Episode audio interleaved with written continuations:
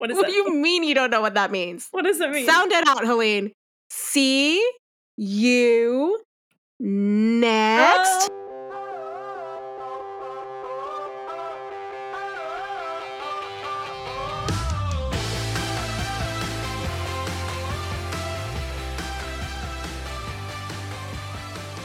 This is Growing Up Millennial, a podcast about all that media we loved in the 90s and the early aughts. I am Adri, one of your hosts, and a geriatric millennial who grew up in a tropical island. And I'm Helene, your other host, and a quintessential millennial who just loves media so damn much, just can't get enough of it. And this was not even supposed to happen, Helene. You are right. and I am still the jury is still out on whether or not it it it is I am happy that it happened. Oh my God. so, listeners, this episode wasn't supposed to happen because we weren't going to talk about Billboard Dad and we weren't going to cover an additional movie that we will be covering next week. Surprise! Um, so we're here and we're talking about Billboard Dad. we just we just can't get enough of Mary Kate and Ashley, really, is is the truth of it. it just also felt strangely like we didn't close, you know, the season with like one of the kookier uh plots, I guess. Yeah, I mean, me. New York Minute was um, not my favorite. that that is an understatement. So, so yeah, I'm excited to to talk about this one with you, Adri. What did you think of the movie overall? What were your like overall thoughts? um my overall thoughts is that I didn't remember as much of the plot until I started actually watching it and it all came rushing back and I was like, "Oof. Yeah, I remember all of this in its cringiest glory." How about you? I didn't remember almost any of it. I know I've seen this before. I, I'm I would be, you know, in awe if I had not actually seen this before. But I but I didn't. N- none of it was like, oh, I remember this. So like nothing came back to me. Um, really? Yeah. So it did feel like I was definitely watching it for the first time, and it's not. I will say this: it is not the worst Mary Kate and Ashley movie by far that we've watched Mhm. Mhm. but it's still not amazing. There are good things about it, but there are also like I have issues with some things. So What? Helene I mean, have an issue with something? I know, right? It's absolutely insane. I have a feeling though that I might like it more as we talk about it because I, I don't know. We we always have fun talking about these things, so I'm sure I might. well, End up yeah. Well, and, and like the fun part is to get to talk about it. But let's Right. do a quick summary about Billboard Dad for those of the audience who didn't just spend an entire weekend rewatching this because they have a child under two years old who, you know, can only do so much. Yeah, I didn't spend the whole weekend rewatching it, but yeah. oh, I, understand. did. I had to rent it twice. Oh no, This is how much I love you guys. I rented the same movie twice. I didn't under, I didn't know that. That sucks. And also, it, I found it odd that iTunes only gives you the chance to rent it. You can't buy this movie. You can only rent it. Correct. And I was like, I would have bought it it. Yeah. with the money that I spent on fucking renting it. I mean, yeah, because it's like four dollars each time you rent it, so you might as well. yes, I spent point, yeah. eight whole American dollars on this. Not worth it to be honest, but that sucks. I also never seen that with a movie on iTunes, like that it's just for rent and not for purchase. But at least, at least this was an Other than the to, Eras to tour, I guess. Oh yeah, It's, well that it's this and the Eras tour, just rent only. yeah. I wonder though they're probably gonna make that for sale eventually, right? Oh God, if she, sorry for the Taylor corner uh, non Swifties, but like if Taylor Swift does not allow us to buy the Eras tour concert film, I will be so disappointed. I mean, I can see her. She would definitely make it available for purchase before she puts it on a streaming service that where people can watch it for free. You know what I mean?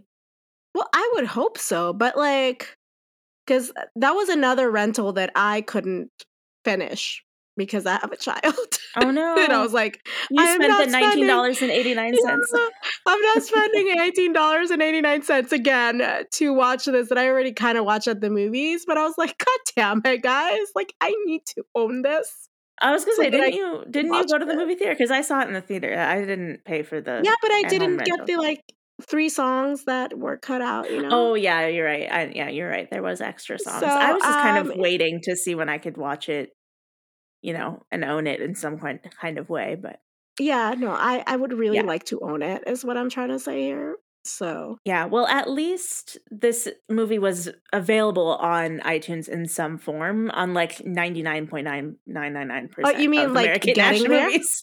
like getting there. yes. Well, just like even, even all the movies we did in this season, except for like maybe two, um, Yeah, we I had to have the They- DVDs for. So And and thank God we did. yeah, yeah, because otherwise there's no other way to watch them. So yeah, All right, hit us with the summary. all right. So Emily and Tess Tyler lost their mother a few years ago, leaving their father Max devastated and ready to give up on love entirely. In a desperate attempt to see their dad happy again for the first time since they lost their mother, they decide to put out a personal ad for him on a billboard over Sunset Boulevard. Max goes on a number of bad dates and is just about to give up again before he meets Brooke, a smart, beautiful, and sensitive woman whose ex husband cheated on her and left her feeling very cynical, about love in general. The pair hit, hit it off, only to be derailed by Max's money hungry art agent, who is convinced that finding love will douse Mar- Max's creative spark and leave him penniless. Uh, once again, as all Mary Kate and Ashley movies do, chaos ensues uh, as the girls try to navigate their dad's love life, because for some reason they care a fuck ton about that, uh, in the hopes of helping him find his happiness again. Well, they equated, and rightfully so, it seems, uh, their dad's happiness with him having a woman at you know his side. yeah, that was one of my main issues. Uh, the whole movie, everyone is like, if you're single, you must be miserable. Well, I think it also um, touches on something a little bit more sinister than that, Helene. It touches on men need to be taken care of by a woman in order for them to thrive, kind of vibes. yeah, for Max's storyline, for sure. I'm. I was Yeah, also that's what I mean. thinking like, yeah, I was. Well, I was also like considering Brooke's storyline with Debbie, how like, you know, she's like, oh my god, you've been single for 26 months since your since your husband Mhm. cheated on you, and you Mhm. must be miserable. You need to find a man. You can't be alone. What are you talking about? Can't, Yeah, you well- can't be alone. But Debbie was a fun character, other than you know that. Other than that, yeah, I, I would agree. She was she was cute. I was like, Debbie makes me feel seen, like just like a kooky, like thirty something year old. I was like, yes, I am Debbie. Yes. Anyway, but before we get into our deep dive on this, let's get the 411 for uh, Billboard Dad. Tell us all about those filming locations, cast, and crew, uh, all that hot goss. Also, did you notice that uh, Max himself goes like, "What's the 411 on this?" And I was like, Oh no, I missed that. "Yes." That's pretty so cool. whenever whenever uh that lady shows up at their house kind of like after seeing the billboard that Yeah. that lady who says she can't read or something it was like a weird joke that was weird. um, yeah. yeah he looks at the girls like someone better be telling me the 411 or something like that and i was like Oh my "Yeah, gosh. you know what We should like clip that audio and have it be like an intro to our 411 segment.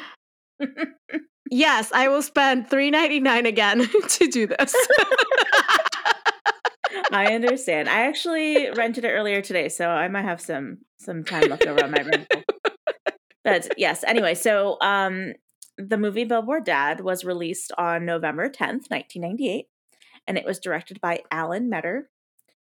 Uh, which is a name I don't remember having heard before. So i thought i um, did i thought i Really? did yes so continue and i'll do some like googling in the background Okay, Okay. sounds good. Um, all right. So really, I looked up a, a whole bunch of things.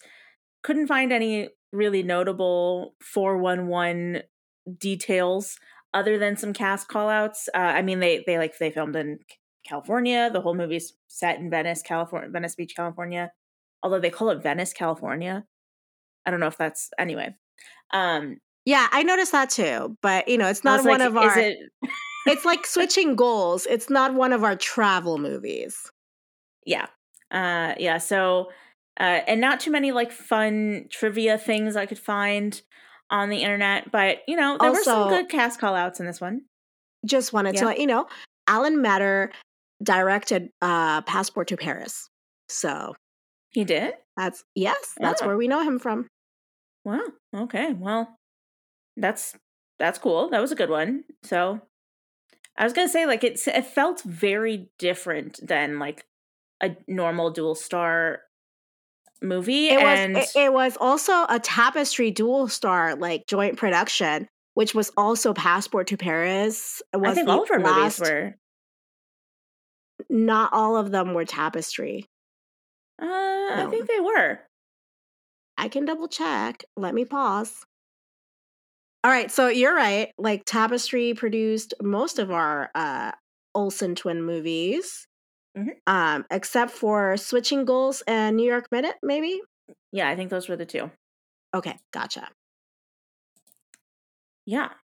Um and then cool, we've got some uh, celebrities that were mm-hmm. cast in mm-hmm. this film who yes. made it who made it big later, which is the best that's the best kind of like um thing to talk about for me because it's like, oh, we see them before they made it. Yeah. You know, it's kind of cute. Yeah, yeah. Um, well, some of the ma- the notable cast. Did you have any cast ca- sh- uh, shout outs well, before I? For me, it was Troian Bellisario. Yeah, yeah, I have her down for like, sure. She, I was like, oh my god, it's her! Like, there's like this like few shots in the swim meet where mm-hmm. it's like her face, and I was like, that is, yeah, like you can tell it's definitely her. You can't yeah, she has a name, but she barely talks. I don't even know. She she might say like one line. I think she says um, one line in the whole movie. Yeah. Yeah, I completely like skipped over her um and while I was watching and I was like, "Oh wait, that was her." Um but yes, she's she's I would say arguably the most well-known uh, apart from Mary Kate and Ashley for her role as Spencer Hastings in 160 episodes of Pretty Little Liars. Jesus Christ. Um, yes. Not just a 100. 160. Yeah, it was a very, very, very successful show. Uh, I could only get through like the first four seasons, and I was a huge fan of the books. I read the books religiously when they were first really? coming out when I was in high school. Oh, this yeah. is new information for me. Yeah, I read them all. Uh, they were my one of my favorite book series, and I liked the show for a little bit, and then it just went completely off the rails. And um even like uh, i i can still watch things when they're not like the books like i can i can re- reconcile those things which by like seasons two or three like the show was just completely different from the books i was like okay this is not this is nothing like the books anymore i don't know what's going on but normally i like that wouldn't have stopped me um but that show was just so fucking confusing there were too many plots they were trying too many things and i was like if I don't pay attention to every single second of every single episode, I will be completely lost. And I just, it was just too much brain power for me. I couldn't do it. But, okay. Okay. But now looking back on it, it's probably one of the more problematic shows with Aria's uh, relationship with her teacher. Her teacher? Ezra. Yeah. Yeah. Yeah. pretty, pretty, Yeah, gross. understood. Yeah pr- pretty problematic. Um, things that we didn't see when we were watching it the first time, I guess. Nope. I I think I watched maybe season one and then I kind of dropped off. I didn't. I did, but I didn't read the books either. So I was like, I don't know. Like I, yeah, I know I it was a big the, show. The I liked what I watched, mm-hmm. I guess, but not enough. I, I wasn't bought in enough into the lore for me to continue watching the show, if that makes sense. Yeah. And I read the books like through to the end. So, like, I knew who A was in the books and like I knew how it was going to end, like, in the books. And the show obviously did something extremely different. Uh, and it wasn't until pretty like recently, actually, that I decided to kind of see how the show ended it because I was like, I wonder what they did. Um, and I think, I mean, I still think I prefer the books. So was it too um soap opery for you at the like at the end? Yeah. Um a little bit. I feel like it was a lot of uh I I didn't watch the whole show, so obviously I can't fully say this, but if if I had watched the whole show, I think I would have been very upset because it seemed like very unravelly. Uh, like it unraveled a lot of character development. Um, oh, you um mean like How I Met Your Mother? Yeah, yes, great. Yeah, great. Yeah, like final you, season. Yeah, you spend like all this time, um, you know, like learning these things about these characters, and then all of a sudden they're like, "Haha, gotcha." Uh, it's pretty shitty. I uh, I hate when it does that. Like I really do. We we need better for everyone, guys. Like I know that yeah. the idea is like, well, in a in a show, we better like end kind of where we started because like that's like the circle of life and things. And I was like, no, do better is my my thing. Just be better. Agreed. Agreed. But another fun one of the only fun facts I actually found about this movie was that Troian Troian, I always say her name wrong. Troian Bellisario. Bellisario. Um, mm-hmm. was actually a personal friend of Mary Kate and Ashley Olsen's. I don't know if they if they still are friends. Um, but at least at the time of the filming of this movie, they were close personal friends, I guess. Oh, that's right that really might be cute. why she made it in. Yeah. Yeah. Um, Nepotism yeah. through friendship. Exactly. It pays to be their friend. Literally. Literally. Um, some of the other notable cast call outs. Um, so the dad, Max, which I have to say, by the way, side note, I there the writers of these films have some sort of weird, uncanny like obsession with the name Max. Because I feel like we've had someone named Max in like almost like Yes. Yes. And it's it, it really triggers me as a person. it gets confusing well, yes, but also it triggers yeah. me as the novel that I am writing. The hero's ah. name is Max. Yeah, that so. is confusing. Yeah, but it's also like we're talking about, and, and I'm sure not a lot of people have this. We have a very specific problem, but we're talking about a lot of all these movies kind of like in succession, and it gets confusing because it's like, which Maxes are we talking about this week? like, there's so many of them. Um, but, but, you anyway. know what? If there was a category, not there is, for yes. best Max in this universe, it goes right. to this dad. Because yeah, the other Maxes were bad guys. that is true. That is true. All the Maxes are bad guys. Um, it's a low bar. The bar is in hell. Um, just like yeah. for men. Just like for men. Yep.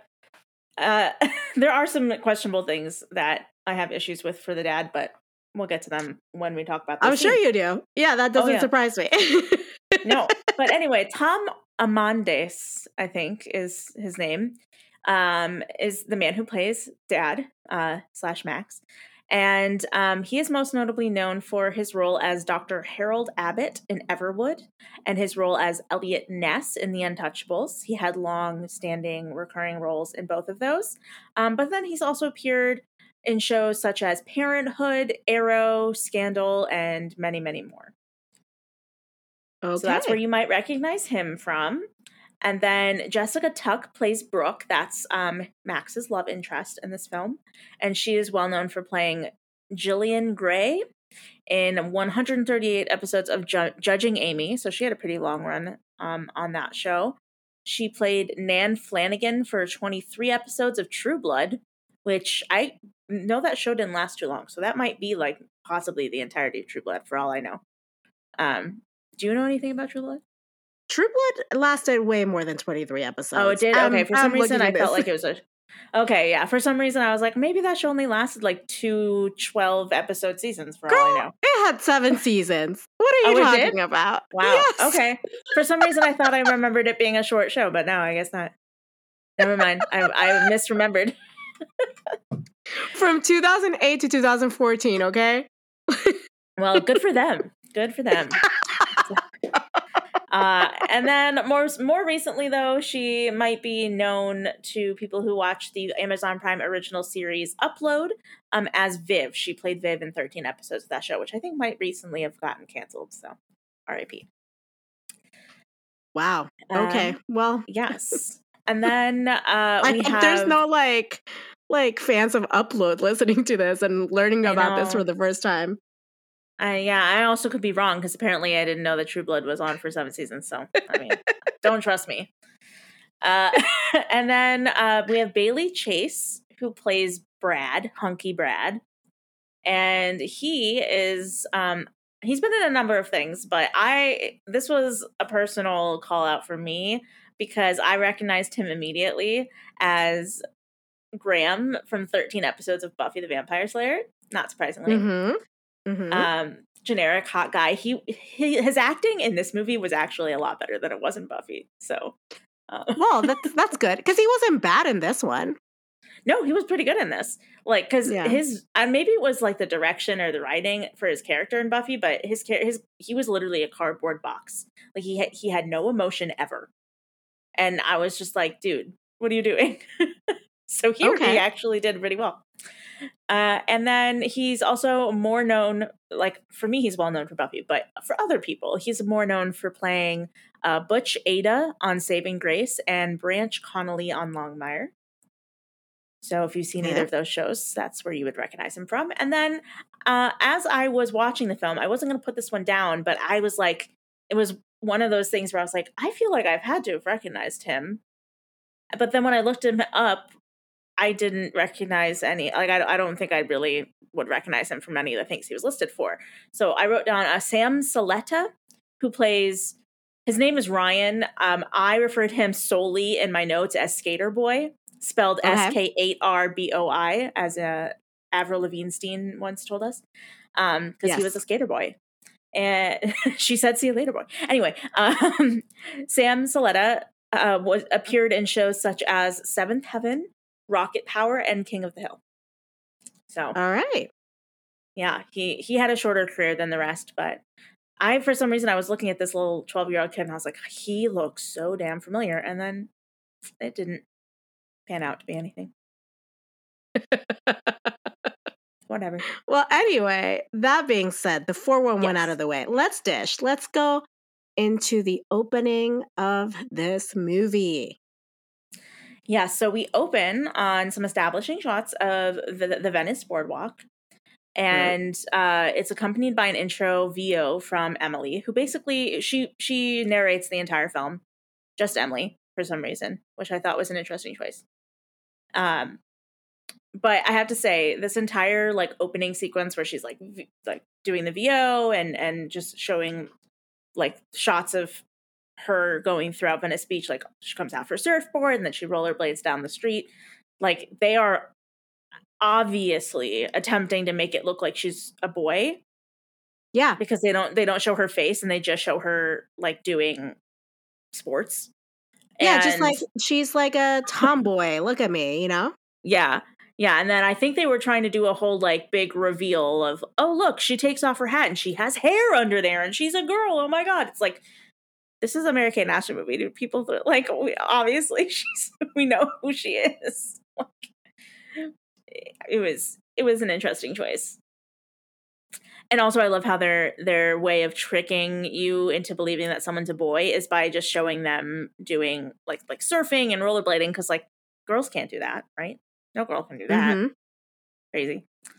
Mhm. And Crazy girls. girls, no way. So during her little VO monologue, she alludes to a difficult time for their family. Um, and because I couldn't remember a damn thing about this movie, I was just like, I'm just gonna guess their mother died, which is confirmed later on. Um, And Same, starts- same as a New York Minute, you know? yeah, yeah, We're, we're doing callbacks. Yeah, but they don't give a shit about their dad's love life in New York Minute. Honestly, probably for the better, to be honest. Yeah, because they're more Yeah. self centered. Correct. Right. right. So after they establish that their dad is struggling and their whole family is really struggling after this loss, uh, she starts to list she's the differences between her and her sister Tess. At first she's like, Oh, we're a lot alike, we look alike, blah blah blah. And then she starts listing these differences and she goes like Tess is better at most sports, but I'm the better surfer. And like Tess is left-handed, but I'm right-handed. And then she goes then she goes, Tess, Tess likes, likes boys. boys. I like And boys. I- but uh, it was so uh, I got faked out for a second because she was like Tess likes boys and I like boys. and I'm like, oh my god! For a second, I honestly thought they were gonna like have some actual LGBTQ re- representation in this movie. Uh, and, and, then you and realized that it was 1999 or 98 yeah, or whatever. Yeah. And then it's like, well, so this is Emily saying it. And so, but then later on, I was getting queer vibes from Tess, which then obviously got derailed by the end of the movie. But I was like, this isn't lining up because if she was talking about Tess, like faking out Tess liking boys at the beginning, then I could see them like doing a little nod. But it was, anyway, they both like boys because they had to, they had to clarify that at the beginning. Well, and, they had to agree on something. It was like something like that. I thought yeah. I laughed. I mean, they could say like I love Tess loves my dad and I love my dad. Like Yeah, well, you know, I what I told I am not saying that I I have the best taste ever. I'm just saying I laughed anyway. Um yeah. yes. Uh, anyway, also, yes. Emily... Also, they mention they meant uh, Emily mentions, or is it Tess? Mm-hmm. I don't remember. Shit. You just said what, Emily what is... the only one who narrates it. So yeah, Emily's the only narrator in this movie. Okay, so Emily also like makes a big deal out of the fact, just like in Passport to Paris and many other Dualstar films, like people yeah. can't tell us apart sometimes, which kind of warrants Plays... the like the differences game. Yeah, and it plays a a a kind of a little role at the, at the end of the movie too. Yes, it does. It's cute. yeah, it was. I actually really like that. We'll get to that. I'm um, dead. Um, it's great. it was really cute. Uh, so Emily gets home, and Tess is making breakfast for their father and for them. I think this whole scene was actually really, really, really cute. I loved this scene. Um, first of all, their buns are so adorable. Their hair, both their hair is just the cutest thing I'd ever seen. Uh, Tess has these little little like like little space bun things that are they're so cute. And then Emily has them but like smaller because most of her hair is down, but she just has two little buns. Um, it's super cute. It yeah. is the cutest thing ever. I loved it so much. And um Emily is the cutest drama queen in this scene too, because Tess is like, "Where's the whisk?" Uh, like I can't find the whisk, and Emily's like, "Oh my god, the whisk! Oh no!" Ah! She like like throws herself on the counter, and like it's really, it's actually really adorable.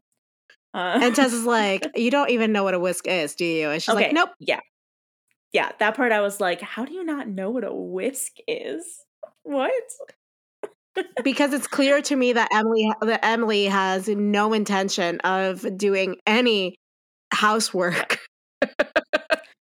That is true. That is true. Uh, but instead, because they can't find the whisk, and apparently scrambling your eggs with a fork, which Emily suggests bruises them. Bruises yes. them. Is that a thing?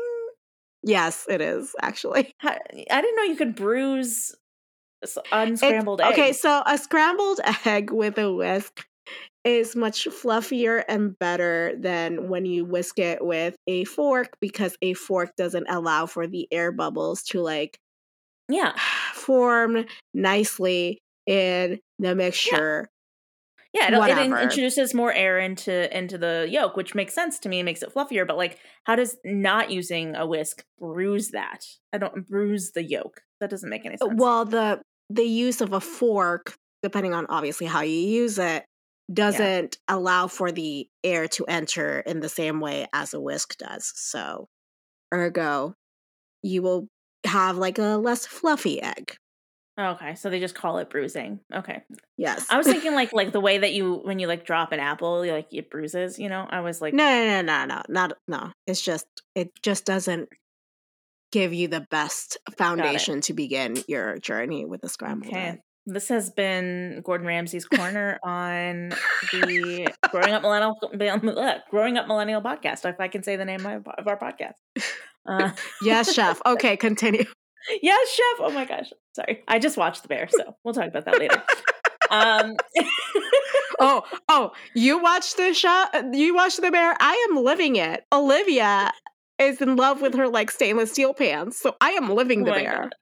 Amazing. Can't wait to hear more about that. So yes, because they can't find because they can't find the whisk, um, Emily comes up with a nice little clever way of of scrambling the eggs without a tool, which I don't know if this would make would do much better than a fork, if I'm being honest, but it's cute. Um, she puts the eggs in a Ziploc bag and shakes them, and they both like dance around with the bag to shake it. Mm-hmm. Mhm. Uh, it is so cute, and also honestly, that's a very airtight bag. Like I was honestly worried there that the eggs would like leak You and Seth both were like, "Oh my god, it's going to explode in their faces,". And I was like, "No, it's not. I would have remembered that." And it didn't was happen. really, so a I really was right. scene, though. Yeah, you were right. Y'all, That's y'all are like y'all's anxiety is through the roof. Is what I will say. I wasn't like that anxious about it, but I was just kind of waiting for it to happen. Uh, you know, I wasn't that anxious, but I was waiting for it to happen very Yeah. intently.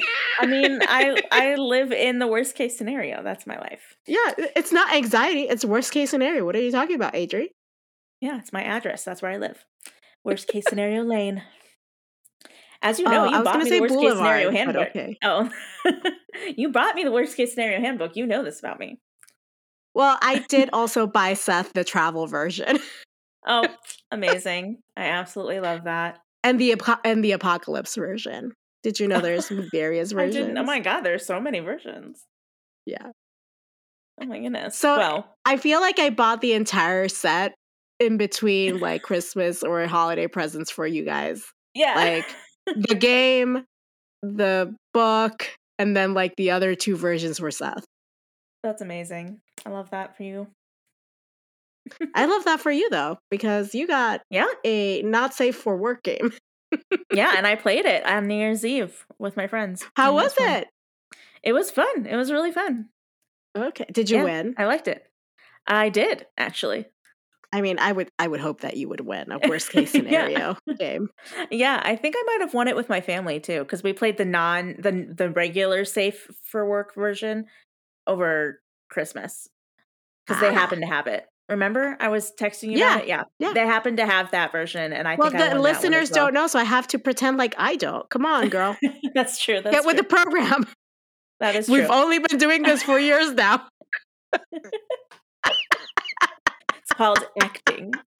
It's it's called acting. Look it up. Anyway, let's get back to this film. That was a fun tangent. I'm though. sorry, everyone. sorry, everyone. I am sick. I've been sick since Christmas, so I might not be able to edit out these coughs or not. We'll see.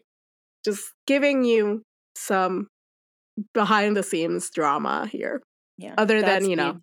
my acting career. Yes. That's me, to future Adri, who's editing this episode. Well, God bless. All right. So we're we're back at uh, we we see the uh, this the workshop. this is where, yeah, this is where we learn that our dad, our movie dad for the foreseeable 90 minutes, is a sculptor. Yes, he's an artist, a sculptor, a famous one at that. They talk about that many times in this movie. And he's working in his workshop, and the girls come in and with like a tray of breakfast. And he, we learned that their nicknames are Monster and Munchkin, which I needed to call out because my sister has my nickname with my sister has been Munchkin my entire life. She still calls me Munchkin to this day, and I was just like, I see myself represented in in this movie because of that. Representation matters, Helene. Yeah, it was it was very sweet. I was like, oh, Munchkin, I, I'm Munchkin. Anyway, um, Same we- seas. Yeah, I this mean, is hey, also sorry, but this is also where we find out that not all is well with our TV movie dad because he pours orange juice in his cereal. yes, yes. Um, That's how we can tell say- that he is going through a low, low point in his life.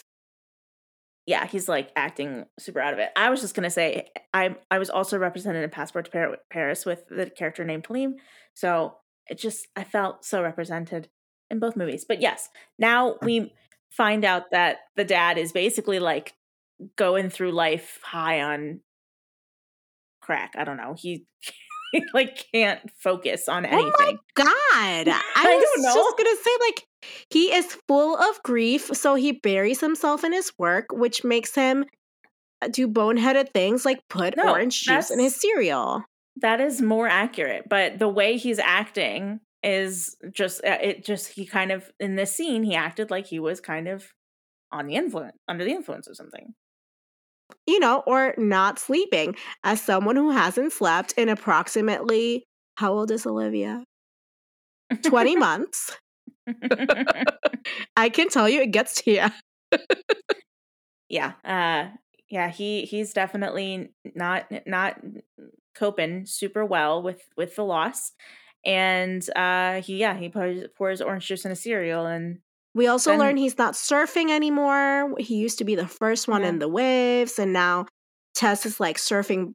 T- Tess and Emily are, are surfing by themselves, basically, but it's mo- mostly like Emily, I guess. Yeah. Anyway, yeah. there we yeah. also meet the villain of this movie, Nigel. Yes, I do want to point out though that we find the whisk that they were looking for. Uh, oh, correct. his it is workshop. Yes, it is. It is. And then he also talks about how he like can't find his blowtorch and the girls and was, are like, "Oh, yeah. you left it under the coffee maker." And I'm like, yes. "This man is leaving blowtorches out all willy-nilly when he has two young daughters walking around like they could get injured." Just not Oh no, but like the blowtorch was right in front of him under the coffee maker. Under the coffee pot. I think that's what they were right showing. in front of him. I would assume the coffee yeah. pot would be in the kitchen, and they're in his studio. No, the coffee pot was right there in the in the. Oh, yeah. I thought okay, that makes more sense. I didn't see it. I just they said it was under the coffee pot, and I was like, okay, so he's leaving it in the kitchen. No, like, no, no. I literally okay. made sure to look. I was like, okay, I did not see what. It. And then I saw it. I was like, oh, okay, that makes more sense. Okay, cool, cool, okay, cool. Okay, that makes sense. Yes. Yeah. So yeah, then we meet Nigel, like you said and uh, who brings Mrs. Rubenstein, um, who oh, you is, wrote down her name. Ooh. Yes, is loaded and interested in the dad. Well, yeah, he comes out to meet her without a shirt on. Yeah, and then he she says to Nigel, "There's 25 percent more if you can get me a date with him." Yeah, she tries to uh, bribe Nigel into getting a date with his client. Which, like, 25% um, is a lot of whatever. And also, when we we learn how obsessed this man is with money, I am surprised we did not see him more actively trying to get him to go on that date with this I woman. feel yeah. like okay, I feel like it's it serves Nigel's purpose to keep him away from women because he is kind of like yeah. every abuser where he likes to isolate his victim so they only have him to turn well, to. Yeah. I mean, the whole movie is is him trying to keep him away from women because he doesn't want him to be happy. So, correct. Yeah. So even if initially that 25% was tempting to him, he yeah. will never go through with it because he understands that there's more to be made on the other side of that. Exactly. That's true. That is that is good thinking. Yeah, that makes sense. I mean, um, I hate Nigel with a p- passion, but that's what oh, I think. Yeah, and uh, I'm going to call it out now um the one person of color in this movie oh i guess other than cody cody i i i didn't think about him until right this moment but like the the main person of color in this movie is a bad guy which i just hate when that when they do that. Just, uh, with sucks. a fake accent.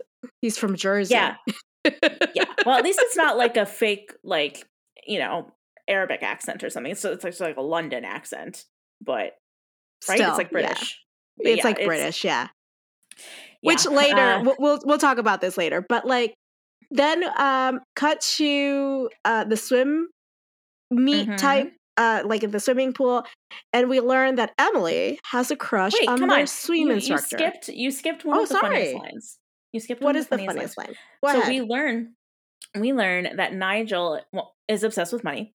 Um and when he's walking away uh, after he has this conversation with the girls that is just fishy. She says there's something fishy about that guy. And she, and then the other girl says, "Fishy, all you need is mayonnaise and you got a tuna salad." Tuna salad, yeah. I was like, "Damn." but yes, now we go to the pool. I had to call that out because that made me just die. Yeah, I was just like, I'm. I know Nigel is a big part of this plot. I'm just not very interested in him uh, or Fair. whatever he's doing. So I didn't yeah. really write a lot of notes for him. I'm more interested in the fact that Emily has a crush on Brad, who is a college boy who is very appropriate with her. She's the inappropriate one. oh yeah, no, she has the biggest crush on Brad. Uh, and she, they call him a hunkosaurus. Oh, I mean that's cute. I like that. I I that's, don't remember that as much. I more yeah. remember the thanks bod. I mean Brad. mm-hmm. So inappropriate. So inappropriate.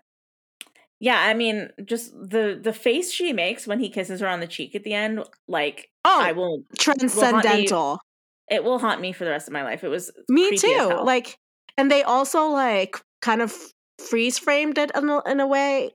It was yeah. eerie. I did not like it. Uh, but this is where we meet Cody, their friend Cody, who yes. we've we established very early on is rich AF.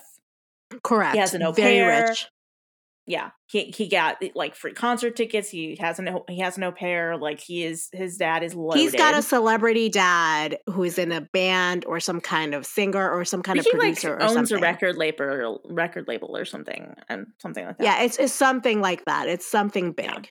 But now this is where we learn this is where we also meet skater boy um which is the only thing i will be calling him today today throughout this episode um from hollyweird is what they call it. yeah. Which I guess I didn't realize that people in California thought that people from Hollywood are weird, but I guess so. And each their own. Yeah, he he slips on his skateboard on some sunscreen that Emily spilled earlier in the scene and ends up in the pool.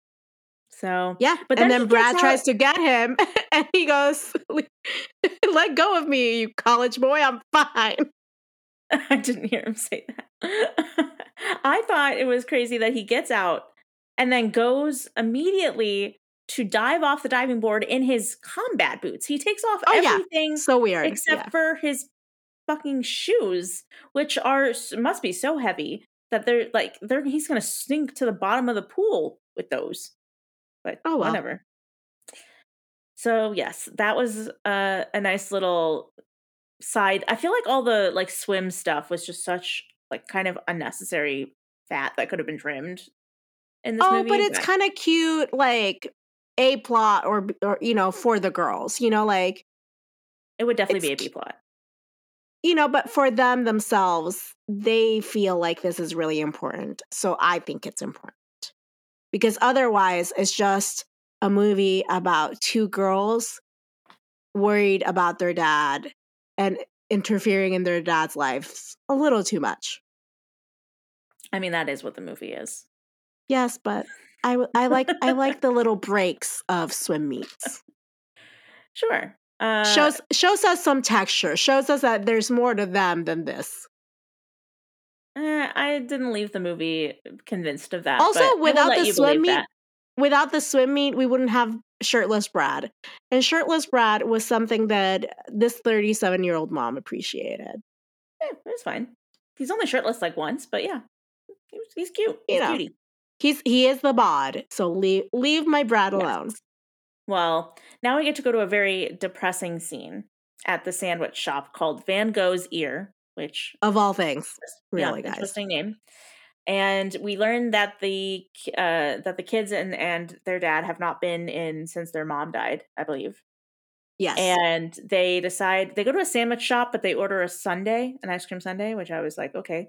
Um and the sundae sounded great uh and they're like and he loses it over some nuts yeah i was i wrote down they order a sundae, but they mention nuts, and their dad starts missing their mom because apparently she must have loved nuts. And he didn't. he only got him because of her. Yes. Uh, and then the dad just kind of the the dad thinks of nuts and um, um, immediately thinks of their mother and starts asking the children, the girls, whether or not they really remember their mother, and then they kind of, you know, reminisce about her and and miss her altogether for a little bit. Um, the sundae comes out in literally the tallest cup in existence. That is probably the most difficult thing you can imagine to eat an ice cream sundae out of. Mm. But for each their own. And then the dad leaves, uh, unless the kids just eat their sundae in sadness by themselves. That's really exactly what sad. happened. pretty pretty fucking sad scene. And then it go we go to Tess and Emily in bed talking about missing their mom. Uh, their bedroom wall was really cute. Did you see their wall bedroom wall? What was it? It was painted like the bottom of the ocean, so there was like Oh, a bunch of seaweed. It kind of looked like hand drawn too. Like I, I could imagine like the kid, the girls doing it themselves. Um, oh, that's cute. Like a mural. Yeah, and then uh, so the girls are in bed talking about how much they miss their mom, and um, oh, I said that already. Okay, so the girls the girls start to worry that their dad could die of sadness, Which, you know, which is very cute. sad. Yeah, like um, cute that they care. so it is very it's very sad uh, that they're worrying about you know their dad's like actual physical health and well-being because of this but uh they decide They are pioneers in mental health. They understood uh madness, you know? i wouldn't i wouldn't say that though because then they they like the next thing they do is decide that the only way that their dad can be happy is with a woman they are wait. pioneers in mental health, but they're also children, Helene. which is like the first time i was like i don't know has he heard of prozac like there uh, has he tried you know finding other passions other than artwork that I, I don't know there are there are things i don't i as a woman who's been single for upwards of five years i just don't love the message that the that No, you I gotcha. a, a human to be happy i just don't love it i really bump with it so um anyway that is what they decide so they go to the boardwalk and are looking at personal ads which, which, hilarious, guys. Like, yeah chef's kiss. I just am so concerned that for some reason Emily is uncannily good at decoding personal ads. Like, is there something we need to know about Emily? what I want to know is if she was decoding them correctly and if it's not like she's like putting the like rosiest color on like whatever those acronyms meant and it was something like I mean, uh, this wasn't the case, but imagine like BDSM being like one of the acronyms and she's like saying like oh, like building Beauty. Yeah. building dinosaurs uh and small men. or He likes Yeah, art, yeah. you know. Like I don't know. Right yeah um i kind of thought that they were i for a second i thought they were going to lean into the type of joke that they do in almost all of their other films where it was like i thought they were going to make it like a Translation, another please. language yeah like it was going to be another language and then we were going to get subtitles with what the what it actually meant but no they didn't they didn't go that way instead they just made it really fucking weird that emily knows these things because i don't know why a 12 year old girl is so versed in the coding of personal ads. Personal ads. Well, yeah to be also fair to other Mary Kate and Ashley films, this is not the first time one of the twins knows something that is a little bit Mhm. outside of their age bracket. Um, I'm well- thinking specifically about Holiday in the Sun, where like Mary Kate's character's favorite book was Forever by Judy Blume, and we discussed Oh yeah. How- problematic that is, even if she's like a full blown teenager at that point. Yeah. You're right. Yeah, it's it's questionable. But Yeah. Oh well, let's continue. Hey, that's Anyway. what happens. So anyway, yeah, they, Cody they- mentions like Mhm. chat rooms, right? Yes. And I remember those days when online chat rooms were considered to be dangerous. Now people just talk with people they don't know on TikTok all day long. all day long. Yeah. Woof. But hey, times they are changing. Uh, but Cody suggests putting the personal ad up on a billboard, uh, which is exactly what they do. If you have watched this movie and know the title of this movie, that is the name of the movie. Also, I have a question, tech like a technical question about the billboard itself. Yeah. We're supposed to believe like that these uh, kids like free painted their message without having like look, I as an adult, a full-grown adult, cannot write a straight line to save my life in like an online piece of paper. Comic Sans, apparently. no, it wasn't Comic Sans because it was brush. They had brush brushstroke. Um, It kind of looked a little bit like Comic Sans. well, it, it looked childish because it's supposed to look childish, but that's not. I'm not even going to talk about the typography here. But like, I can't even write a straight line in online paper, but I'm supposed to believe that these literal children with a paintbrushes on sticks are able to do this without like running out of you know space and also be able to put up a picture of their father I was going to ask. I was like, I, I wonder if she's going to get to that part because that was the most unbelievable part. well yes but i have to build to it girl um i i just don't see it and and, and Yeah, also a paint over photorealistic. paint- yeah. p- paint over what says your ad here um But uh, okay, just the entire premise. just, I just have a, lot little bit. yeah Just this, this, Just this, this, this part though, where they decide to go with the billboard. Like, I love how at the beginning of the the discussion with Cody. They're like, "Well, we can't do this because you know they it, we want our like we're looking for a very specific type of woman to date our dad. She has to be like sensitive, blah blah. Like they list all these things. Like they there's a very specific type of woman that they're looking for. And then he goes, "Oh, what about a billboard?" And they're like, "Great." And I'm like, "Let's try the entire city. Let's just put out the call to everyone." And maybe that one specific type of woman will show up. I was like, but you were looking for a very specific type. This goes against everything that you just said. It was very weird. they're also 12 helene calm down anyway That is true. That is us true. This gets us the first candidate who shows up You know who isn't and- 12 though, Adri? You know who isn't 12? Who? Right the writers. The writers are not I 12. They should know better. They could write a better movie. I know. I'm just telling you, they're 12. Let's move yeah, but on. the writers are not 12. they're supposed to be thinking like 12 year olds. Anyway, we That's have our not how it first candidate. Can you let me get to the joke, please? we have our first candidate, and Max opens the door and he says, What I think is a brilliant says, Wrong house. The musician lives three doors down. Beautiful. Chef's kiss, but I'm disc. You know, get it? Yeah. Three doors down, like the band. Oh, I no, I. I didn't I didn't get it. Oh, God. Okay, continue. I was like, how's that a joke? Until you Because there's that literal band who that was like super popular in this time and in the early aughts called Three Doors Down, Helene. Look it No, up. was not definitely not my first thought. I've heard of them. That definitely wasn't my first thought, but I'm glad that that it hit for you. I'm glad that the joke worked for you. Went over my head. um yeah, I mean we we skipped the entire scene of of them actually going up on the billboard. Um Well, I Because- I thought I thought I already alluded to it by saying they have paintbrushes on sticks and they're freehanding this. yeah. Yeah, that's true. They have this really intense intense music going on in the background the entire time. Uh and they do like a, a outfit change from black Yeah. to white so that they can Yeah. like uh blend in Blend in. the- yes, of Yep. course.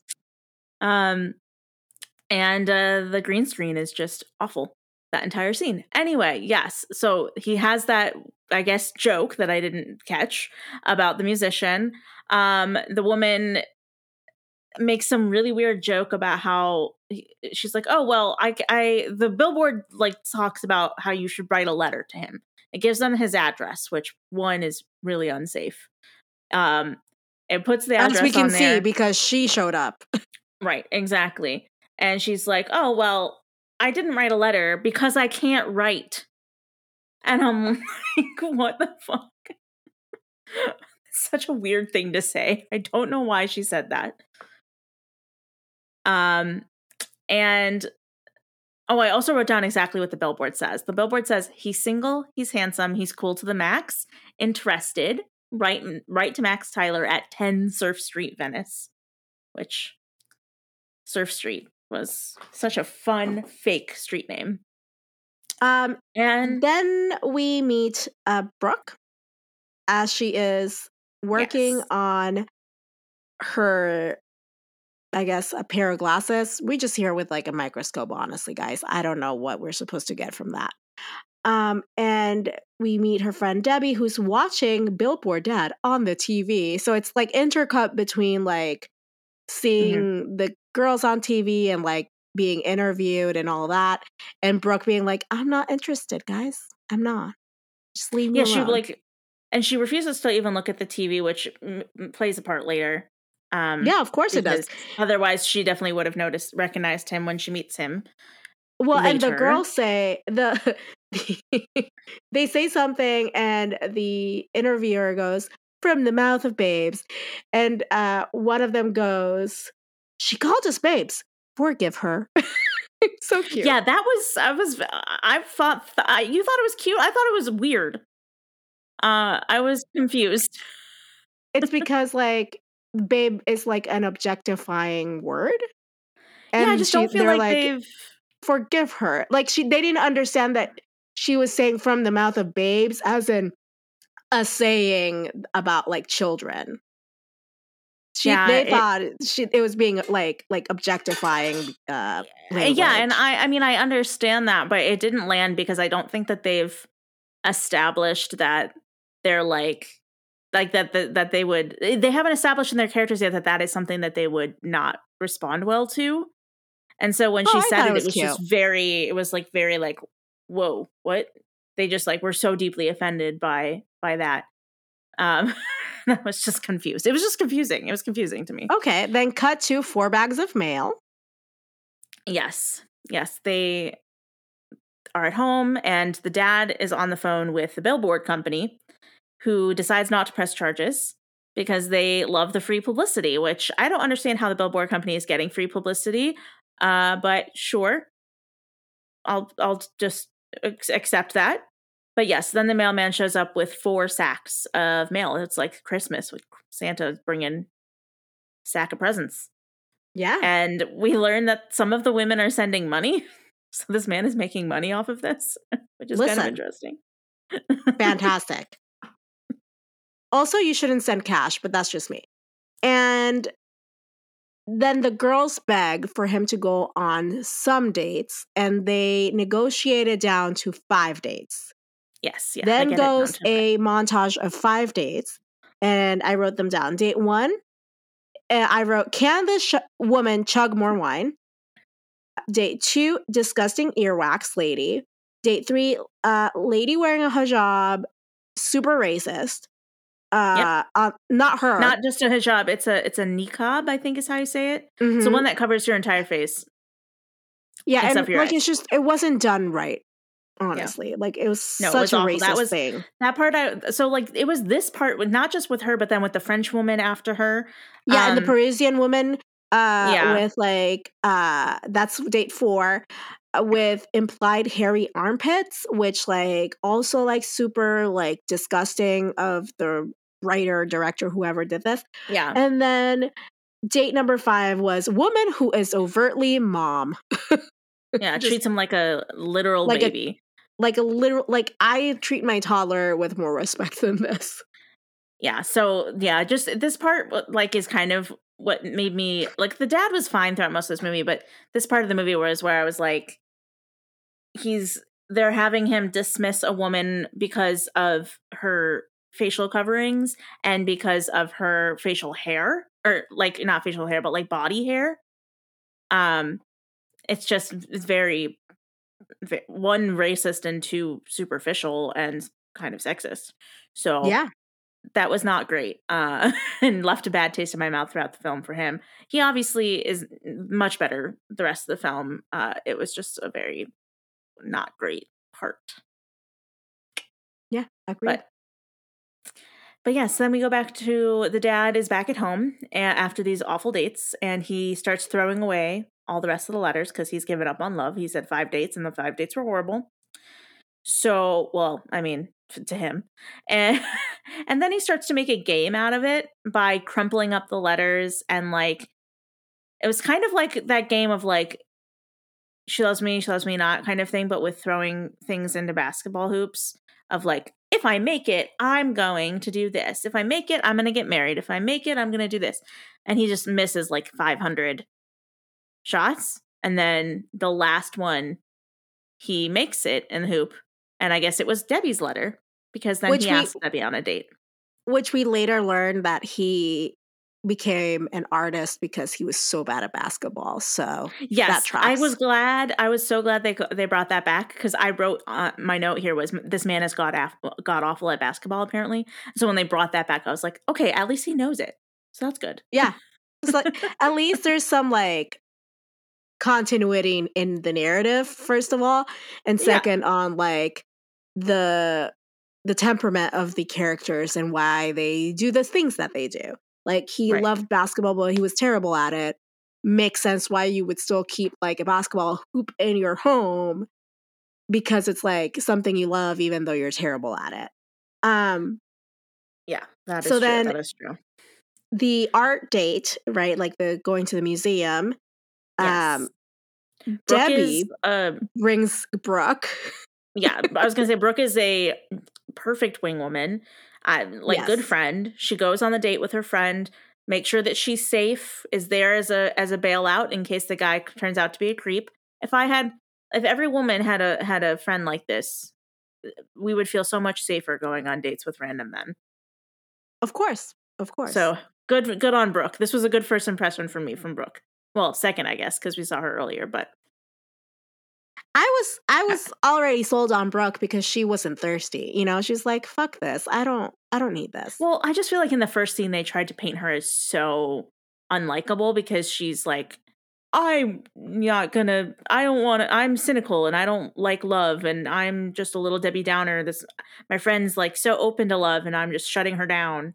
Oh, really? I didn't see it like that. I saw it as like this is a badass bitch because she doesn't need a man. Like, yeah. I mean, that's how that's how like bro. I would have like how like I personally also would have interpreted it. But I, I like there's a difference between the way that I interpret something and the way that I can see that the writers are trying to make it look. Well, at the end of the day, for me, it only matters how I interpret things because I live with myself, not anyone else. So I'm like, I don't care if the writers thought she was sad. I like her. like, Yeah, I just they're pushing do. they're pushing a certain narrative, and it's whether or not you buy into it is your choice. But if they're pushing Yeah. a certain narrative, like it's hard to ignore that that that's the narrative they want us to believe. But uh, but anyway, they she re- they redeem the writers redeem the character a lot in this scene because I liked her a lot in this scene, like I said, and she ends up sitting next to to Max and they end up hitting it off like organically. And he kind of doesn't tell her who he is because he's clearly interested. And then Debbie bumps into the twins who are trailing their dad, of course. And Debbie's like, hey, I'm here to meet your dad. And that's where it all like comes out that, ooh, okay, so my friend Brooke kind of hit it off with your dad. And Debbie's like the best friend ever. And is like, you know what, guys, you should go out to lunch. Because she can tell there's sparks between them. Yeah, well, oh, okay. So when- when I first saw it, like when I like when the scene started, I kind of at first was thinking maybe Brooke or maybe Debbie wrote the letter to try and get Brooke to go out with him in the first place. You know, like I thought the effort, like when she had Brooke come along, like I thought it was kind of a long game. You know, Yeah. like because at the in the first scene, Debbie was really like, "Oh, come on, you should date this guy. You should ask him out. You should do it." Like she was trying to get her to do it, and Brooke was like, "No, no, no." And so I kind of thought originally that maybe Debbie was trying to trick her friend into going out with him, but by the Mhm. end, like that is in effectively what she did. But by the end, I kind of was like, "Yeah, maybe that wasn't her actual intention," but she did end up doing no, it. I don't think it was. I really No. didn't think it was. But I, I definitely, you know, thought it for a hot minute. but yeah, Okay. she she does end up giving the date over to, to Brooke, which is good. Yeah. So then um they go, Max and Brooke go on this date. Obviously, the girls follow them because they have no boundaries. And they, they, are bribe unhealthily obsessed with their dad's love life. Unhealthily obsessed.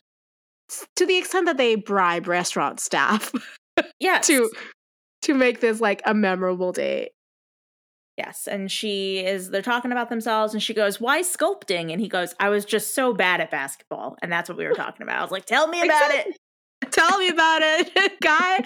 Um, so I uh, like really tiny digression.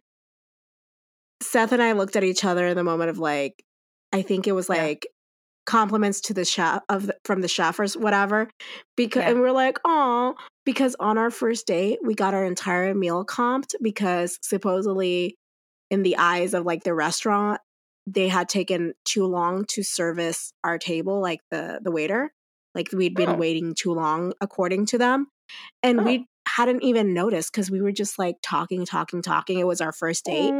Um, so we got our first date comped, and we're like, "Oh, that's a good sign," you know. Yeah, that is a Um, good sign. I love that.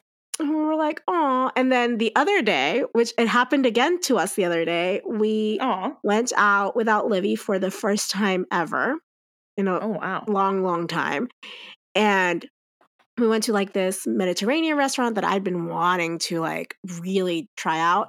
And we were just talking, talking, talking. And I guess like our appetizers were taking too long.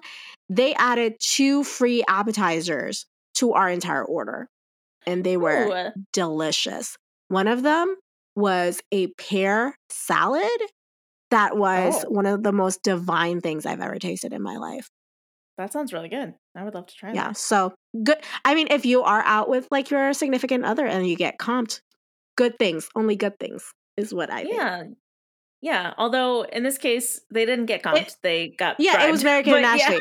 yeah. Um, but I didn't have Mary Kate and Ashley comping me though. I don't know. Maybe you At did. least I don't maybe think so. One, yeah, I was gonna say maybe, Maybe they're, they're just like- more uh, covert than this. These ones where they knock over a plant. so that means that they were there for our first date and the other day too. Yeah. Exactly. Okay. Exactly. Uh, So yes, uh, the date goes well, uh, uh, uh, even though the girls get caught spying because they knock over a plant, like I said, and Max asks, asks Max asks Brooke. Wow, that was hard to say. that Uh, was a Dad, tongue twister. Dad asks Brooke. Dad, we'll just call him Dad. Dad asks Brooke movie dad. a Movie date. dad yeah. asks Brooke.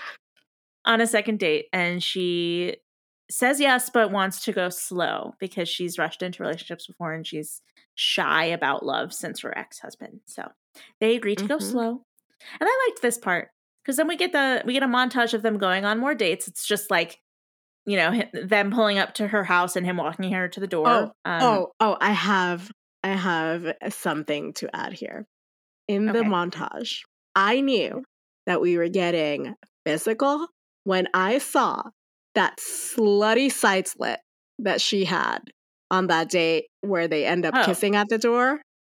She has Okay. a slit that goes up like pretty high in the side of her thigh, and I was like, "Ooh, we oh, are Oh, see- getting some tonight."